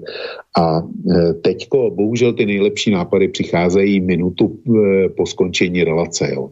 Tahle relace ještě neskončila, ale ten nápad nejlepší přišel, že kdybych se byl na to téma kouknul dříve než včera odpoledne, který si navrhnu, tak bych, ti, e, tak bych tě byl požádal, jestli by si dokázal s panem Palkem spojit, protože on měl být hlavní hvězdou, eh, ne my dva, ale pan Palko měl být hlavní hvězdou tohohle pořadu. A eh, protože to četl a rozpracoval, tak on měl vykládat místo nás dvou. Jo. E, zkusit ho pozvat, pokud by byl přišel, tak, e, tak by to byla bývalá hlavní výhra, ale už se stalo a nemá smysl o tom mluvit. Jsem rád, že jsme se dohodli předběžně na, e, na tom úterku. Takže ti děkuju za zase spolumoderování bezvadný a e, všem posluchačkám a pošlu, posluchačům přeju pěkný víkend a snad jsme jim ho dneska neskazili. To vše a teším sa v úterý na shledanou. Dobrou noc. Dobrú noc, to bol Vočko, zakladateľ a pre, prevádzkovateľ internetového portálu KOSA. A teda napriek tomu všetkému, čo tu dnes smutné zaznelo a nešťastné, napriek tomu všetkému, pokiaľ možno Pekný zvyšok večera, príjemný víkend vám z Bansko Bystrického štúdia Praje Boris Koroni a pripomínam ešte raz technickú vec. Uh, listáreň, teda maily, ktoré sme tu nevybavili, uh, budeme riešiť v útorok uh, o 9. hodine ráno v, vo Vlkovej listárni a tí, ktorí nás budete povedzme počúvať zajtra, na pozajtra cez archív, kľudne môžete písať ďalej, maily budeme čítať aj tie v útorok. Uh, len ak sa dá, tak tam napíšte tam do, do, do správy, do toho predmetu, dajte hodina vlka, nech sa mi potom to ľahšie hľadá v mailoch. Dobre, na dnes všetko, aj za pekne. A prapory ať vlají, já narodil se dávno, to ještě voněl svět. A děda říkal hochu, to já když býval mladej, a já mu tenkrát nevěřil, jak bych to vrátil zpět. Byli státou každý jinde, to přesně podle roku. Mládí chce si rozbít hlavu o kámen mudrců a pak jim 40 let lhali a dneska lžou jak nikdy, ale jak bába každý ráno řekla, ochu hlavně, že jsme zdraví. A pak jim 40 let lhali a dneska lžou jak nikdy, ale jak bába každý ráno řekla, ochu hlavně, že jsme zdraví. Povídal básník Seifert, že Majerovec holka byla tuze pěkná ženská, i Gottwald za ní les. A zápotockých Tonda, ten bejval vždycky smutnej, co dneska o tom víte. Zas nesmí, smí se dnes, dřív nepustili USA, dnes Rusa zase nechtěj, jen pořád nějaký oni nám dirigujou svět. A proč nám 40 let lhali a dneska lžou jak nikdy, ale jak bába každý ráno řekla, oku hlavně, že jsme zdraví. Celých 40 let lhali a dneska lžou jak nikdy, ale jak bába každý ráno řekla, oku hlavně, že jsme zdraví. Já nevím, co si vybrat, ale když tak bloumám Prahou, bál jsem se těch minulejch, až svíral se mi dech. Jenže dneska výjdu před barák a bojím se snad ještě víc, je město moje německé a ruské ve svých zdech. A kdo krade v téhle zemi, má si je komunisti dříve a vlády stojí opravdu.